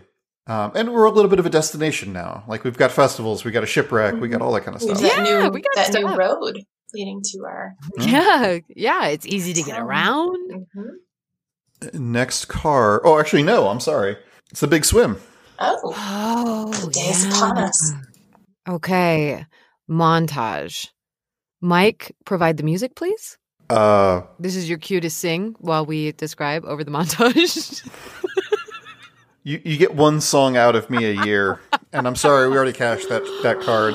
no, what? Uh, we're just gonna put a pin in that because I don't feel like those terms were negotiated. I will get another song out of you Yeah, I think- this year, my friend. you're going to get trapped into another song for sure. The Yeah, year is 100%. young. Probably. Thank you, Kate. Thank you. This is this is a man that falls into a singing trap at the drop of a hat. Okay, big swim montage. What do you think, Kate? I'm picturing like um, a game of Red Rover, except everybody's all in the same line. They're not facing each other. They're just sort of like lined up on this the edge of the town. Mm-hmm. All sizes, all species, uh, just general age range of like preteen, maybe a little younger, like elementary school age. But you got, you know, you got your your clownfish, you got your seahorse, you got your turtle, you got your octopus, you got, you know, all, every, everyone, they're all kind of like awkward because it's that awkward age, but they, they're pumped and they're nervous and they're like encouraging each other. Some are in competition with each other. Mm-hmm. I think because there's so many different species, everyone starts from the same place, but like the starfish can only go so far. whereas like the squid can go someplace else. And there's this understanding that it's it's not about the destination, it's about the journey.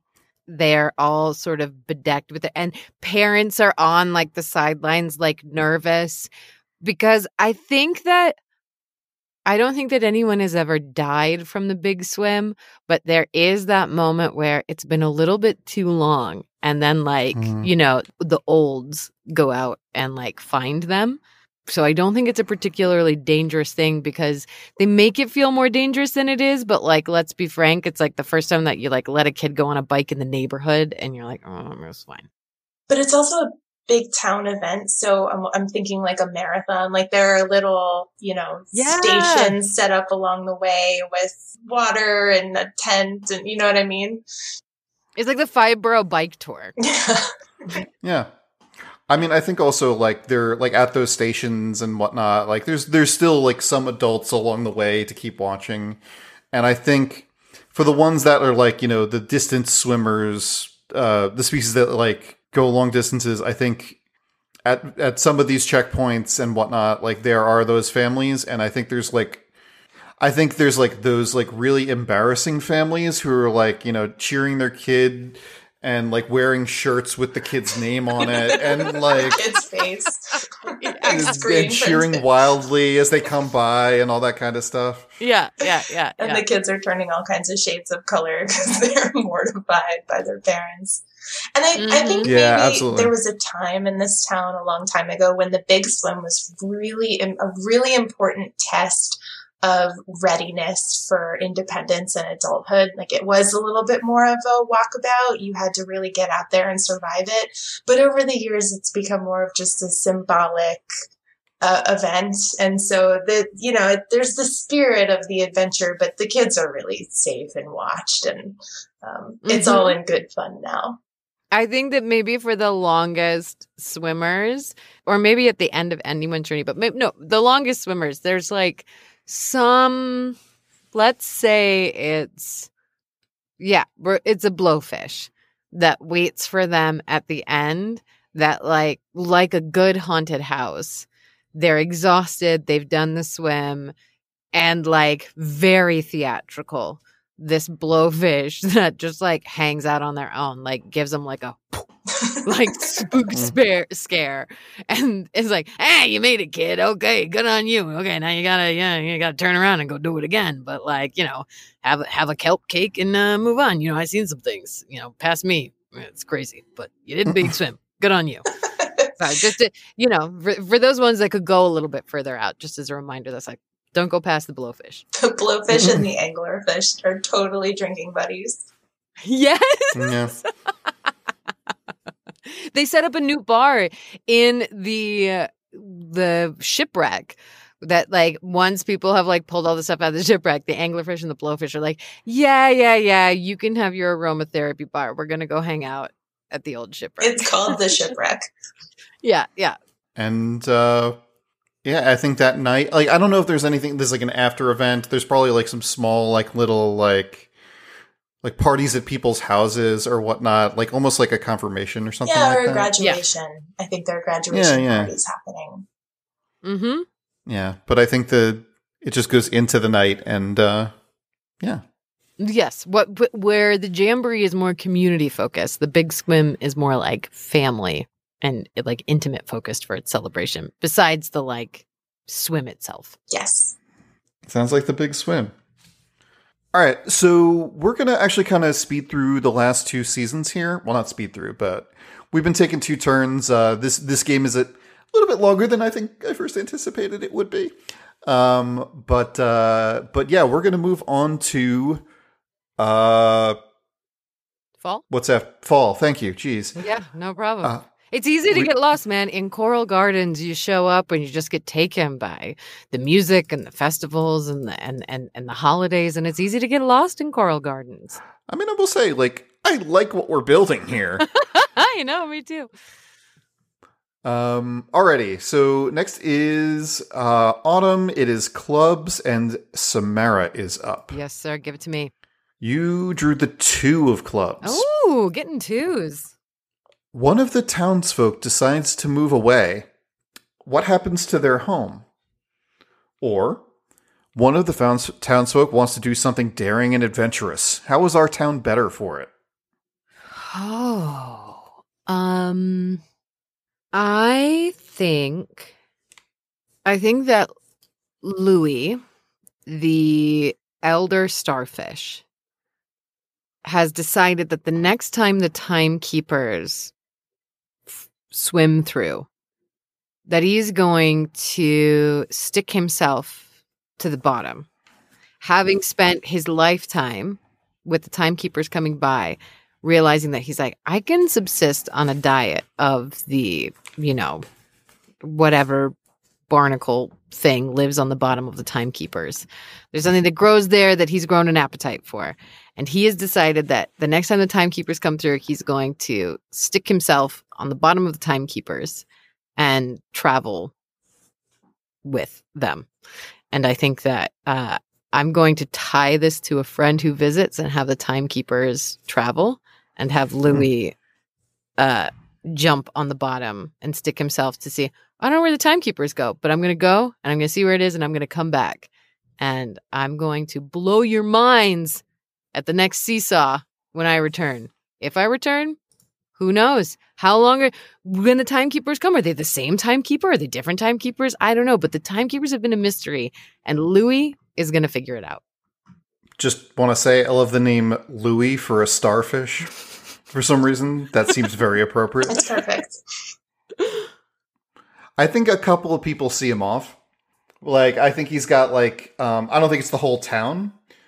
Uh, I think it's a couple of people like his close friends. Like he only tells what happens. Um, that he's going away for a little bit, but he will be back. Maybe it's mixed. Maybe people are like, I think this is Louis' way of like not passing away in the town. He's just going on one last wild ride. And maybe some people are like, no, Louis coming back. He's going to bring some like good knowledge on what the timekeepers are about. Yeah, and some people are trying to talk him out of it. Yeah. The- we don't You're an know. old starfish. What are you doing? we don't know what these things are, who they are, where they go. Who knows where you're Mhm. gonna end up? He's like, he's like, I can lose a, I can lose a arm and it'll grow back. I'll be fine. Like I'm, I'm built for this. I'm, isn't that what starfish do? Don't they Yep. regenerate? Yeah, Yeah, yeah. See, there you go. So he's, he's, he's overconfident in his ability to handle the wilds of the ocean. Alrighty. Uh, let us go to Kate. You get the seven of clubs, and the seven of clubs, or of autumn.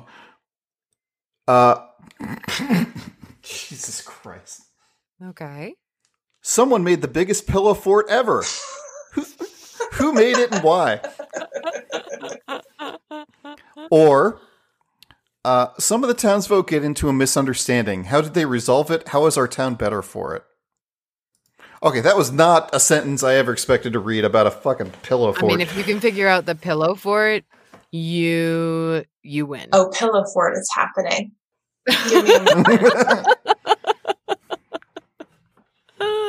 I love how like open they are about so many prompts yeah, and then throw in like a hyper specific. right. totally. Mm, Okay.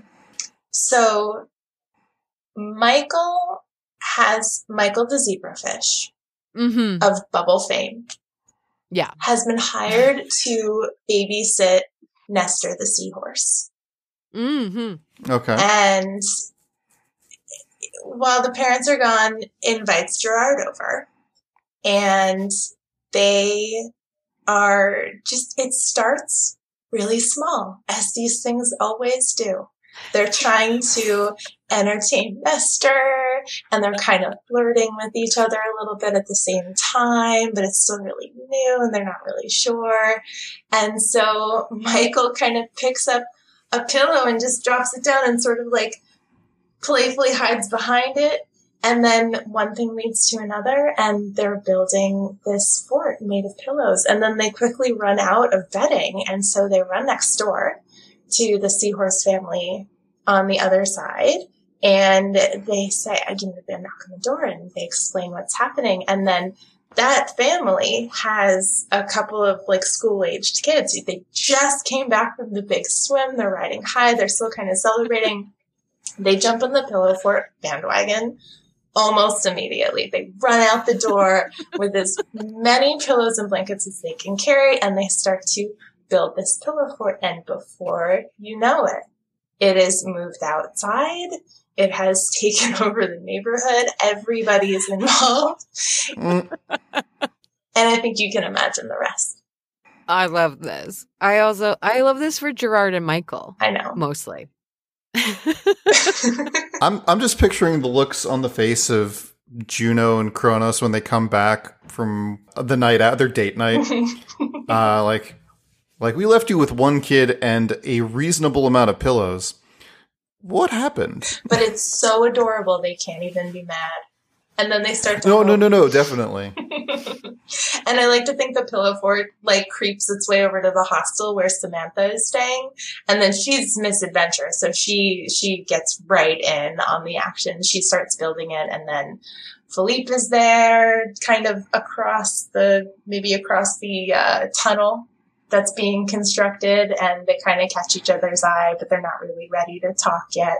They're just sort of constructing this this pillow fort together from afar. What is it about this magical eel girl?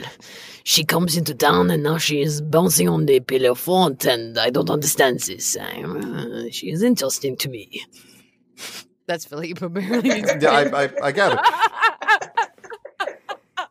Not how I how Philippe sounded in my head. You know, Um, it wasn't for me the whole time. And then all of a sudden it just came to me, and I'm sorry, but that's now Philippe. I love this moment for our community. This is fantastic. All right, you still get an action. I get an action. Oh my goodness. Um, Prepare for an event, a friend visits, or a feature grows or changes. I feel like a feature just grew. it's true. Uh, yeah, you're not wrong, actually. yeah, there's a there's a giant, and it's kind of an event now. Um, like most of the town is is kind of everyone just sort of catches the spirit of. There's nothing more joyful than a pillow fort.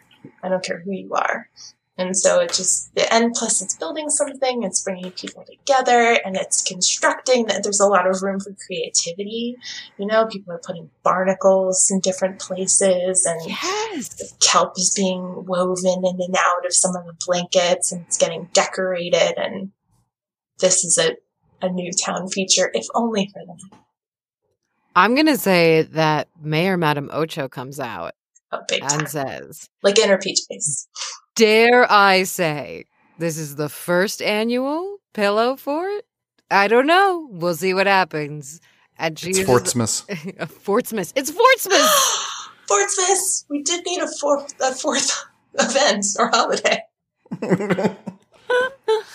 and she's particularly supportive and skilled with this with all eight of her arms. She can like really get pillows up in cool places and if they're falling, push them up. I don't know why I picture her it. in pajamas and like an old timey nightcap, but that's Yes, what's happening. 100%. yeah. Is it because she's mayor? I don't know, but it works. I like it. I love everything about. I want to meet Mayor Madam Ocho. I Um, love Mayor Madam Ocho. Is she my favorite resident of Coral Gardens? It's a tough competition, but she's right up there. Yeah, I mean she's a bad boss. It's pretty great. Yeah, it's true. I mean, Samara, I can see you becoming Mayor Madam Ocho given a, a couple more years of experience. I'm telling you, I would probably get cast as Mayor Madam in a cartoon. that feels Entirely right in my wheelhouse of old lady voices. Would watch. Would subscribe. All right, Mike, take us into autumn. Uh, all right. I have drawn the Ace of Clubs. Aces. Hmm. We built something new in our town. What is it? Or, one of the townsfolk is inspired. How do they channel that inspiration? I think we just had this. Fair enough. But does the pillow fort inspire someone or do we memorialize the pillow fort? I like that actually. I think as all as as these things go, I think the pillow fort I think eventually has to come down Mm-hmm. because these things are kind of ephemeral and, and whatnot. I think Philippe, he had been kind of, you know, slightly down ever since coming back and, and all that kind of stuff. And I think that was one of the, the, the nights he felt he really came out of it for the first time. And I think he was so inspired by it that he goes around and he, he talks with, uh, oh, what was the backpacker's name? Sorry. Samantha? Samantha. Samantha.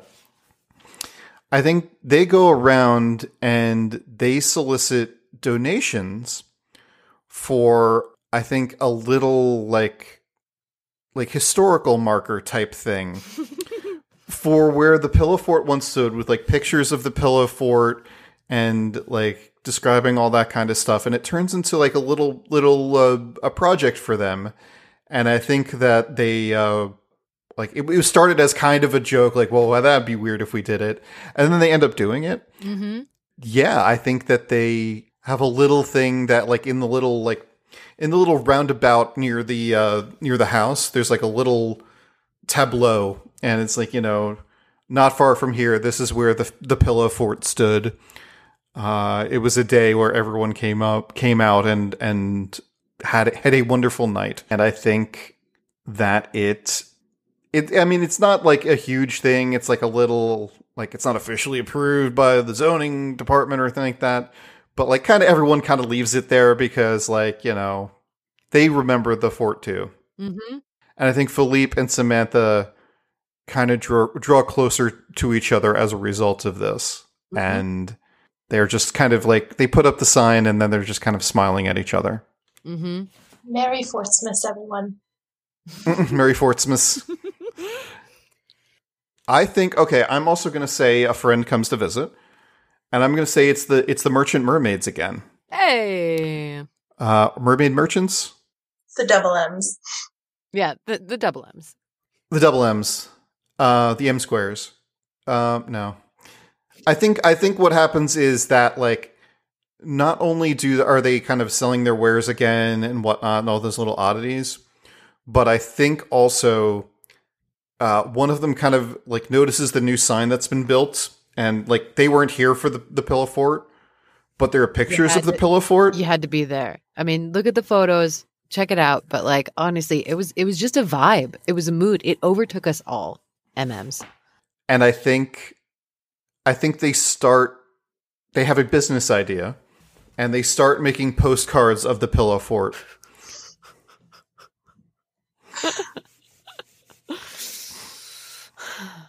and that turns into kind of a tourism thing for the town.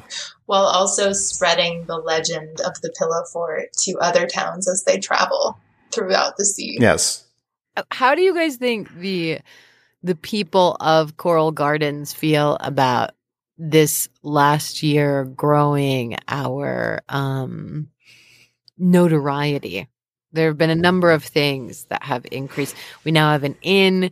There was this shipwreck we found. You know, how how do we feel about this influx of like, you know, it started with the synchronous shrimp, but now we're seeing a lot more, you know, Samantha types coming through town. Do we do we like it? Does it make us feel good? Does it do we like being a destination or are we more inclusive like you don't get it?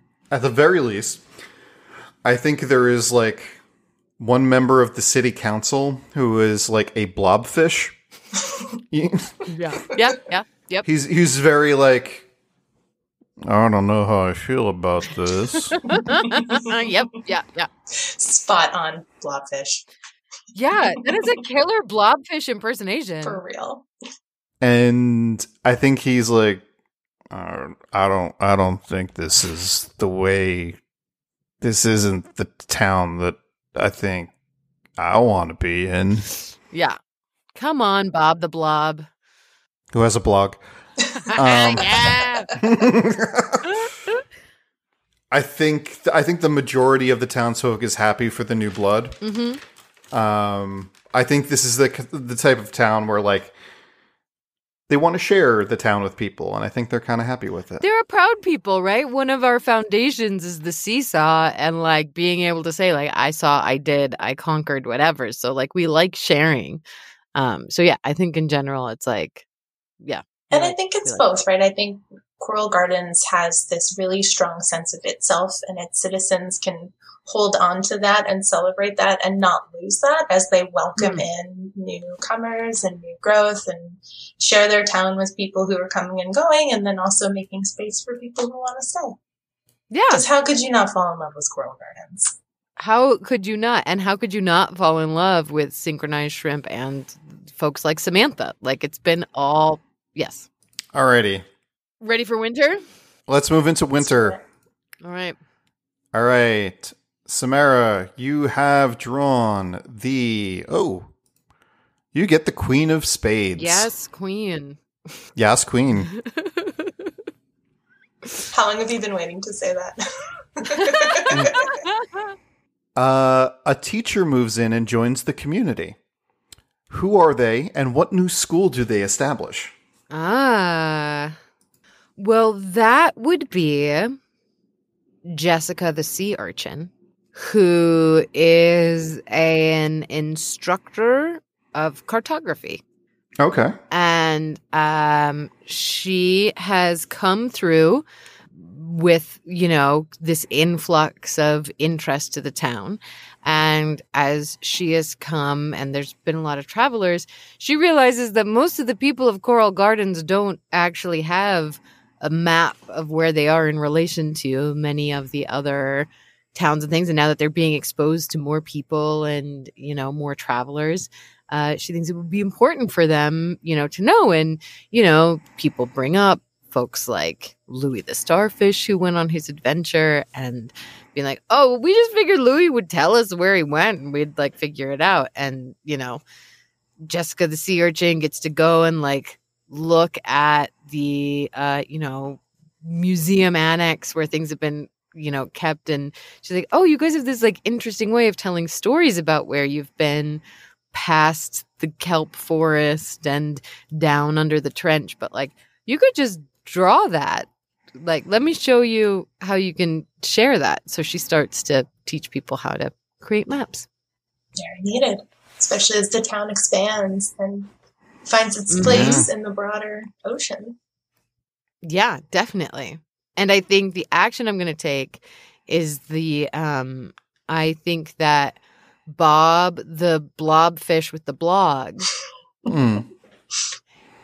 very frustratedly is like "Ugh, no this woman's coming in and changing the way we talk about things has nobody talked about the seesaw that's coming up and the town sort of being caught up in the joys of the pillow fort and sharing all the things that they do re- and like you know the recent uncovering of the sunken ship sort of took over everybody that it was a year that people didn't really think about oh the adventures we're going to go on and bring back to the seesaw uh, and and who's going to win this sort of tail competition. Uh, so bob is like we can't forget who we are and bob is in charge of the seesaw this year and he's like this thing normally takes like a long time to organize we're going to be efficient this time we're going back to basics fundamentals you have two weeks to gather your stories, tell your stories, collect them. In one week, we'll collect all the stories. You can submit them. In another week, we'll deliberate and choose a winner. That's it. Going back to basics. Bob's laying down the law. Bob, the blobfish with the blog, is laying down the the Bob law. The And Bob is a blob, but he's also a city council member, and his blog has quite a following. So people hear about this, and word starts to spread Mm. really quickly. Mm-hmm. How do people feel about it? I think I think they feel it's rather sudden, but like I think people are like so much has happened. So many people ha- want to tell stories right now. I think they're excited for it. Like Mhm. there's a kind of like nervous excitement for it. Mm-hmm. I think more people might be planning to make it new and their own than Bob would appreciate, but there's definitely a buzz going on Mm-hmm. for this. He's trying to control it with the with the short time frame of like it's like opening up applications. I mean, like you got seven days to apply. That's it. Sorry.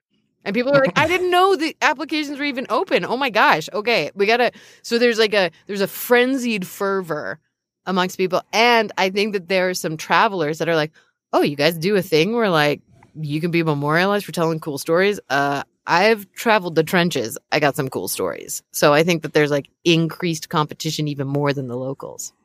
Yeah, that's what happens in the first week of winter. It's a full winter. We get a cartography teacher and Bob is laying down the law. gearing up for the seesaw. Let's do this. Yeah. Bob the Blob is serious about the seesaw, Mm-hmm. Yep. Which is a sentence I just said. mm-hmm. Is it stranger than the pillow fort sentence? I don't know. Because now the pillow fort just feels like such a beautiful dream that we all had together. I think but- they're just different. They really are. They are. Just, you know what? There's no. There's no better or worse here. Everything is beautiful. Alrighty. Uh going to Kate. That's quite a face you just Okay. made. Why do Uh, I well, get you- all the you- you prompts drew- that make Mike make faces? Okay. Uh, so you got the five of winter, or the five of spades, I should say. A child of the wind whispers secrets and silly things. What do they want from our town? Or, a thief appears in our town. How do we convince them to turn a new leaf, and how do they right their wrongs? Ooh. A thief for sure. Yeah. With all these new travelers, this influx of, Mm, of Oh, other yeah. folks, a thief is bound to show up. You already took sea urchin, which was just ripe for thievery. It's true. Isn't there something like a bandit fish or something like that? Probably it's a little too on the nose, though. Just make it like a just a straight. I was like, I kept on wanting to put catfish in here because they're crazy mouths and like how they're. I was like, I mean, they're not really a sea creature, but who cares? It's magical lands. Also, what's um? I can't think of it now. We haven't had any lobsters. That's true. Mm, I'm a, I'm gonna steal. Or just, so sorry, Mike. Can you s- just for me say that again? They so a thief comes to town, and what happens? uh, a thief appears in our town. How do we convince them to turn a new leaf, and how do they right their wrongs? So I think Jessica the cartography sea urchin, Mm-hmm. has a little brother, Ooh. and his name is Jono. Mm-hmm. And Jono pestily follows his sister kind of into town, right? And she feels bad for him because he's kind of young, He doesn't really know what he's doing in life yet, but he had it wasn't any good for him to stay back where they came from. So she kind of let him tag along, but she's not really going to do much for him yet. You know, she's got this busy new cartography school and she's got her hands full. Mm-hmm. So Jono just starts. There's all all these travelers, all these people who are new.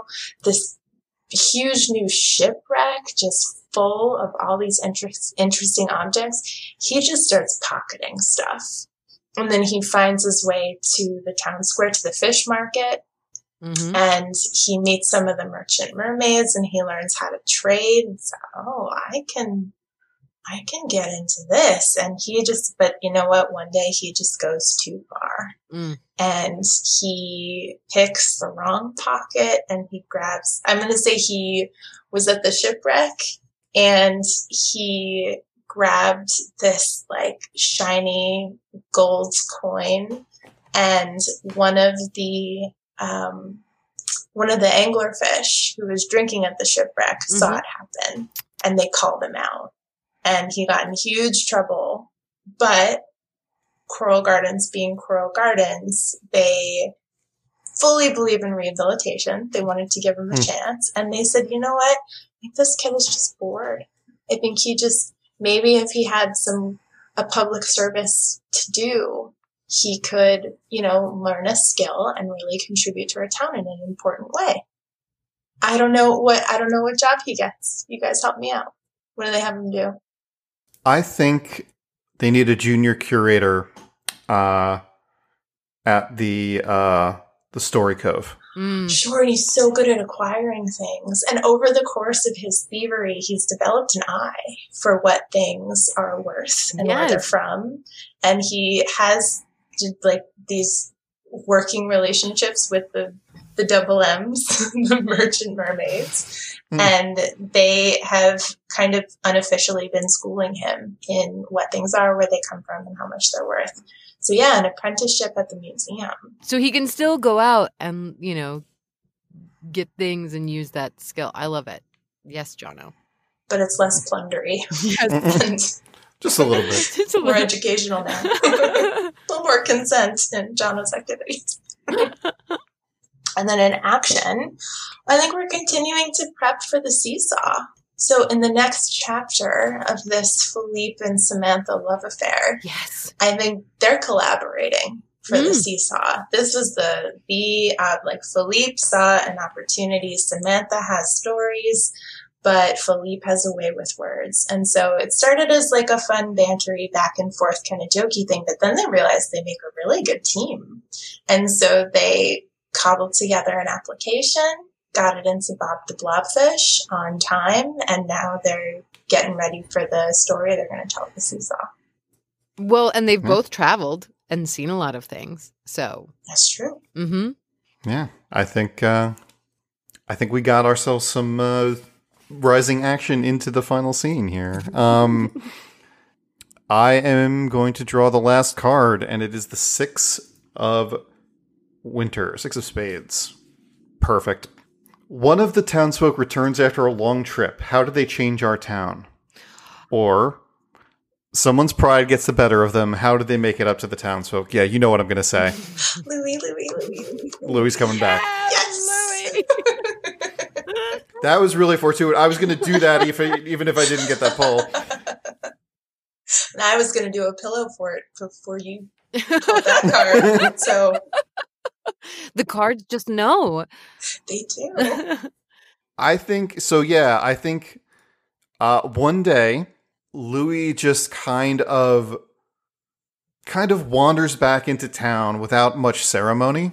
I think he he gets back and like uh, I think some of his friends are like, "Hey, hey, Louis, where were you?"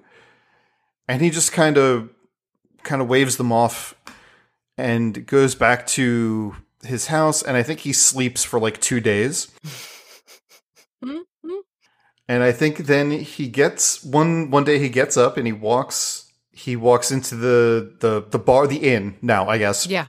and I think he sits down with his friends and he and he's like just kind of enjoying their company for a little bit and I think one of them let's say Steve the lobster hmm is like so so where were you what happened I think Louis says oh I got stories but you'll hear about them tomorrow at the seesaw Oh, Louis. and then he very dramatically takes a bite of his kelp yeah, he does. He's seen some things on the belly of the beast.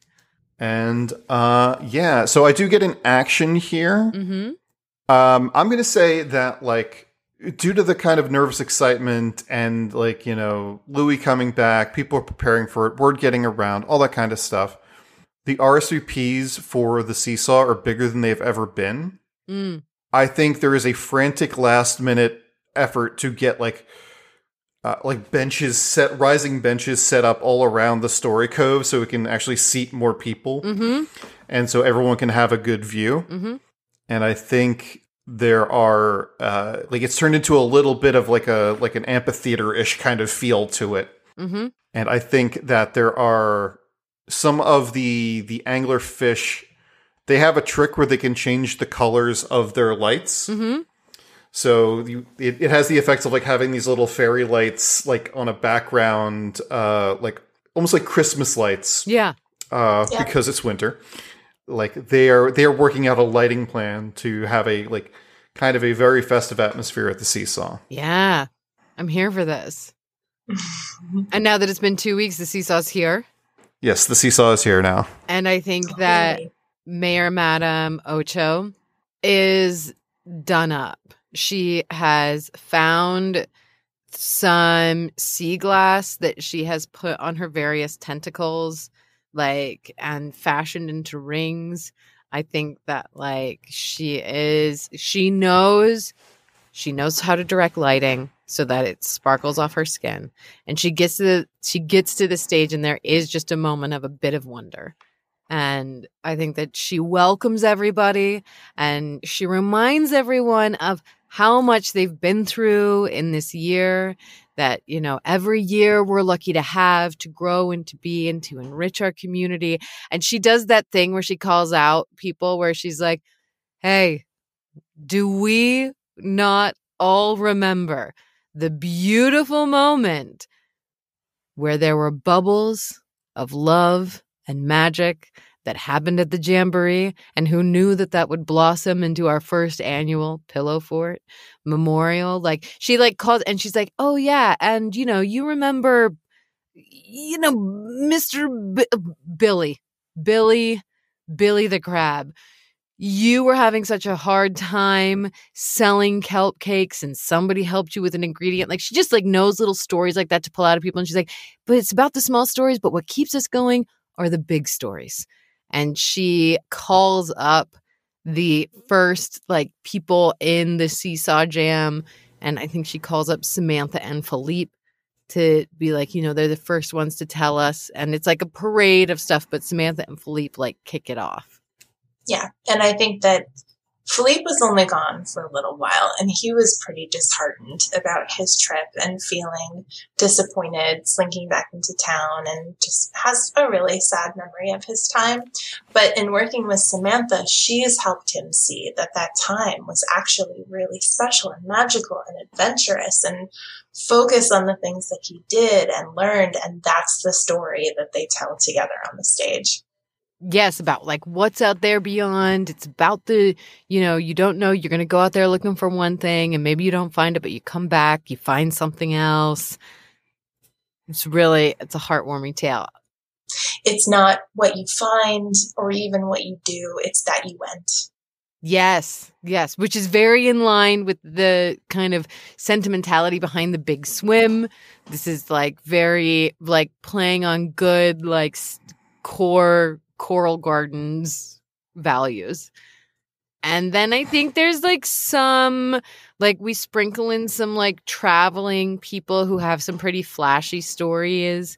Feels a little bit off brand, but it's kind of exciting to listen to. I think that there's like a sea fish. I really wish I knew more fish. This is really hitting me that I don't know like so many different kinds of fish. But there's like a rainbow trout that comes.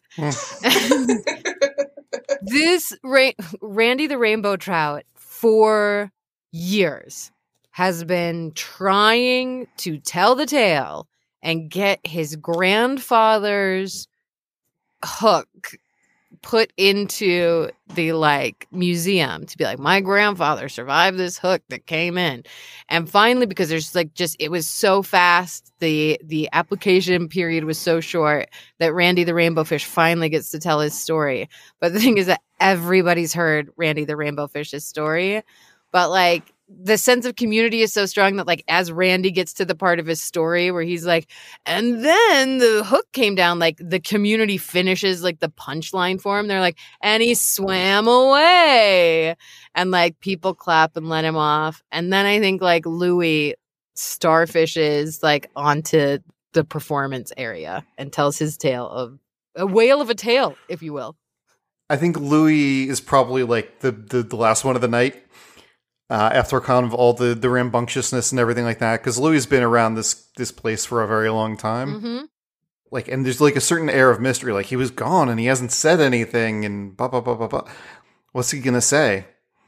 And I think I think he gets up there, and I think he he turns and I don't know for some reason in my mind's eye he has like a little like cane that he's like Obviously, when you've regenerated your right starfish arm so many times, it's just weaker.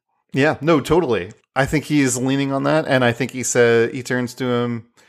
He starts telling like some of the things that he's seen. hmm Um, I've seen things you people wouldn't believe. Um, I saw like endless cliffs of land where the sea ends.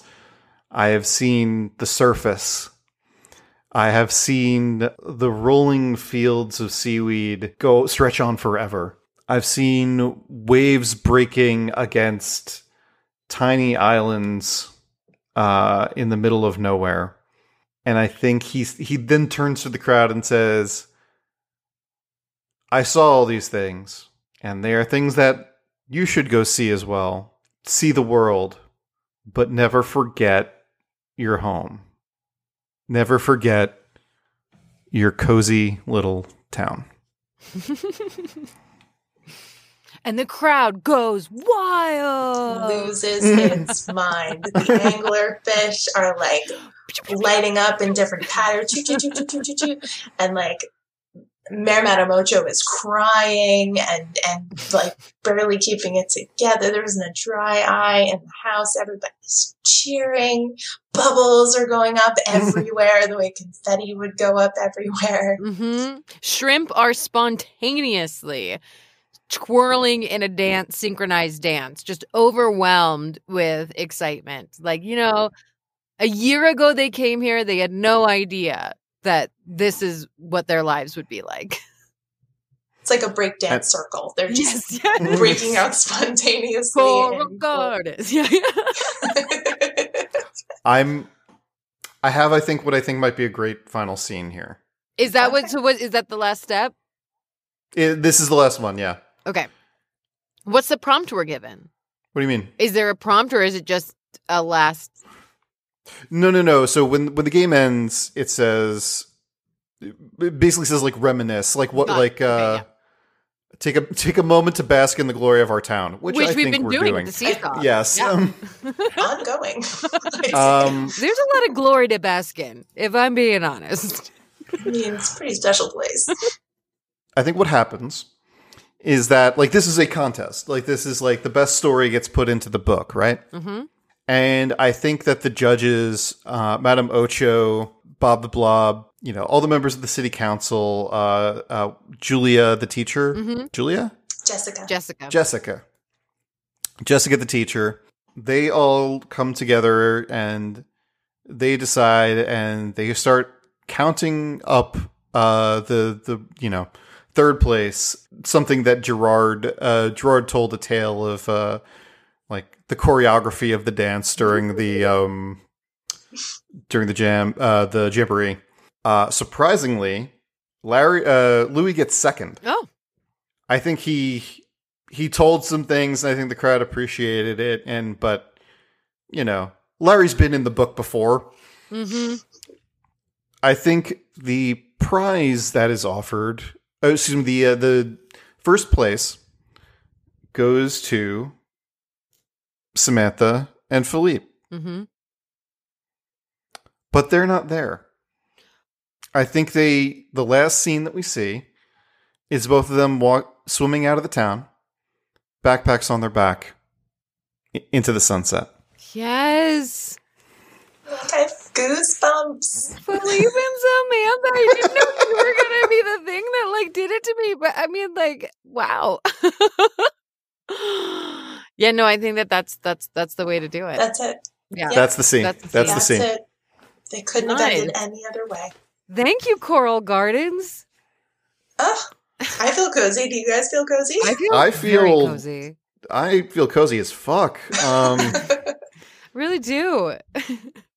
I think I can safely say that I guess maybe I don't have a cold dead heart at this point. I don't know. that was the test. That was what was on the line, wasn't it? It's true. I am not gonna lie. I mean, I there's a lot of things going on in my personal life, but did I get a little bit emotional when Philippe's friends welcomed him back with just like quiet understanding? Yeah, no, I did get a little bit emotional. I was like, I love this town. I love this place and how we treat people in, in Coral Gardens. like, so yeah, no, I think I think my heart's not totally cold and dead, which I'm very excited for. Okay. Happy to be the arbiter of that. So, any thoughts on any thoughts on that? Like, I guess, uh, uh, I mean, we kind of been talking through our thoughts. We're in our feelings at the moment. Um, but uh, Kate, what did you think of the game? Kind of like all told. that was a blast. Um, Yeah.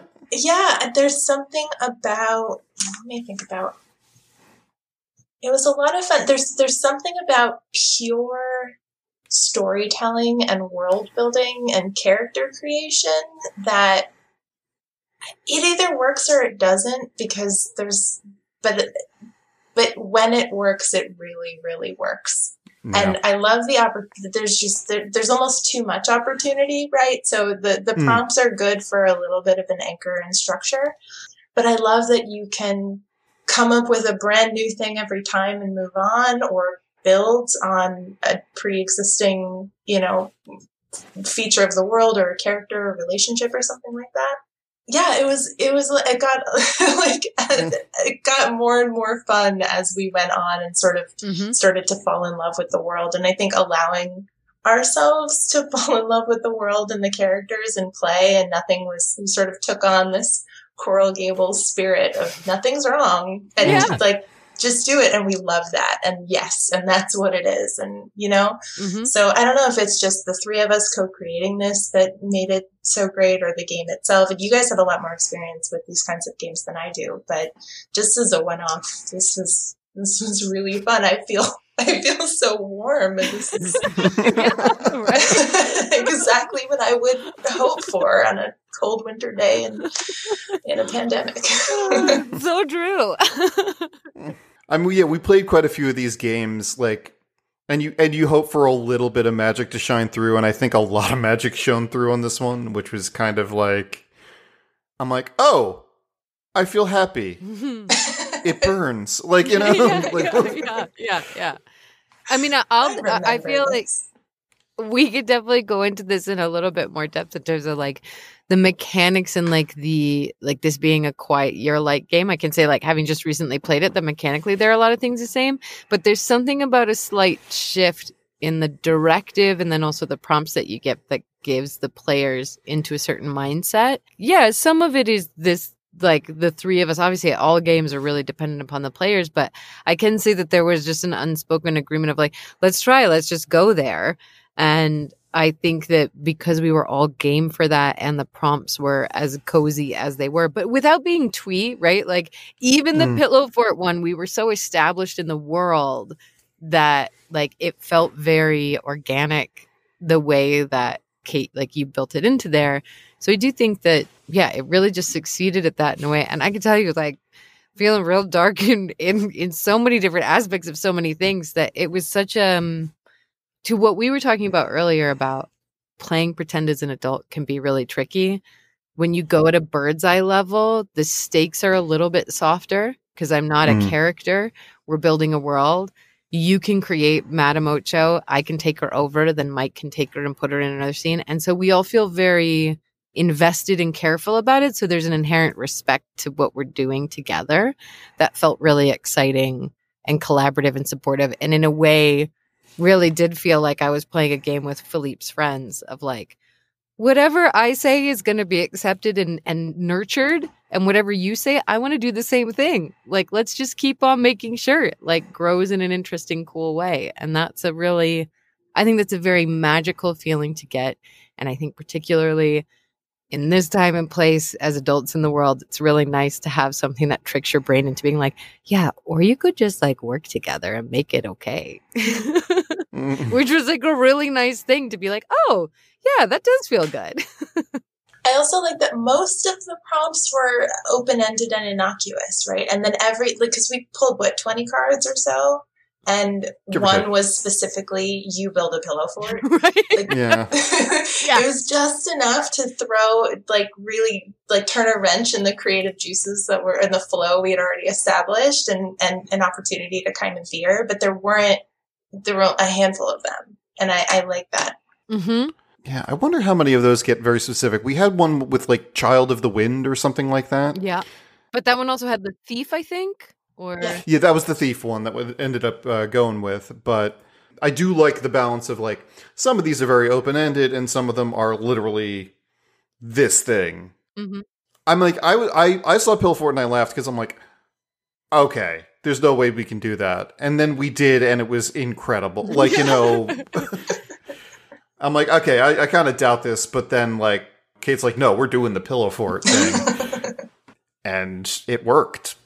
Well, and I think these types of world building games, the ones that sit again at this Zoom level, it's really satisfying to build the narratives of the Samanthas and the Philippes, but that you can also more broadly be like the family of shrimp or, you know, the timekeepers, you know, are, you know, you can sort of sit at either level and it's always an invitation to be like, if you want to go more specific, you can absolutely flesh it out on that level but also you can speak about it in this broader term that sort of inspires and shapes in a in a bigger way that I think takes some of the it's so easy I think to get in your head about what's right or wrong or is this going to step on your toes in your idea you had? And I like that the clay felt malleable that and and not so precious that we could all put our fingerprints in it all of a sudden be like oh, you put your thumb indent like that? Well, look at what that's become now. And it felt very conducive to that type of play together. Yeah, well said. Also, as a new a new role player, it it was very comfortable that there were just enough options. I could, if you know, if I was feeling really drained of ideas, I could pull from an old character and just build on something we'd already established, or there was room to create something absolutely brand new. There was just, you could go character, you could go world, you could go event. That, that's a good smorgasbord of options. And it, it just like, I, you know, just to it, it felt like just the right amount of structure Mm-hmm. and just the right amount of leash to with like that sweet spot in the middle of those two things. Kate, I call that the Goldilocks paradox, which I've been Yep. chasing for many episodes here. And uh, it's very satisfying when you hit that right mix. And it's true because you feel like you can actually release yourself into the game of play and it clicks into a different type of creativity. So, on my scale of d- w- uh, what's the Goldie? Uh, too hot, too cold, or just right? This one was just right. Just right. Alrighty. Um, and we're going to do a full review, I think. Um, uh, talk about like some of this stuff in depth. But yeah, I think I think we'll leave it there. Um, uh, Kate, thank you so much for joining us. Yeah, like it was an absolute joy having you on to to live in our little cozy town here. Thank you both for inviting me. I'm a longtime listener, first time caller, and it was an absolute pleasure to build this little corner of Coral Gardens with you both. So thank you. God, I'm still I'm never I'll gonna get over I'll- Coral Gardens. I'll never be able to go to Carol Gardens and think of it the same anymore. and in my brain, No. I was like, "Is there a like a borough accent that pronounces Carol Gardens like Coral Gardens?" And I was like, "I don't think quite like that that vowel." But I spent so much of the game being like, "If I'm from this part of Brooklyn, do I pronounce it Coral Gardens?" I was like, "No, that's the magic of it. It's just on the tip of your tongue. It feels like." You know what? I bet if you said Carol Gardens underwater, it would sound like Coral Gardens. yes, it would. Oh, you're not wrong. That is a very good point, actually. Mike, I'll record that sound effect so that you can just cut it in just just to confirm. Oh yeah, they'll put that at the end of the pod. yeah, yeah, at the end of the pod, I'll ruin a microphone just for that. All right, I think we're going to call that a pod. I think. Uh, once again, uh, if you're interested in getting it for yourself, it's available on itch.io for ten dollars. Thank you so much for listening, everybody. Uh, don't forget to subscribe, rate, and review us on your podcast service of choice. And if you have any uh, questions or comments for us, or if you have a suggestion for a game that we should take on in the future, please drop us a line at ostkpodcast at gmail.com and follow us on Twitter at ostkpodcast. Thanks for listening, and we'll see you next time.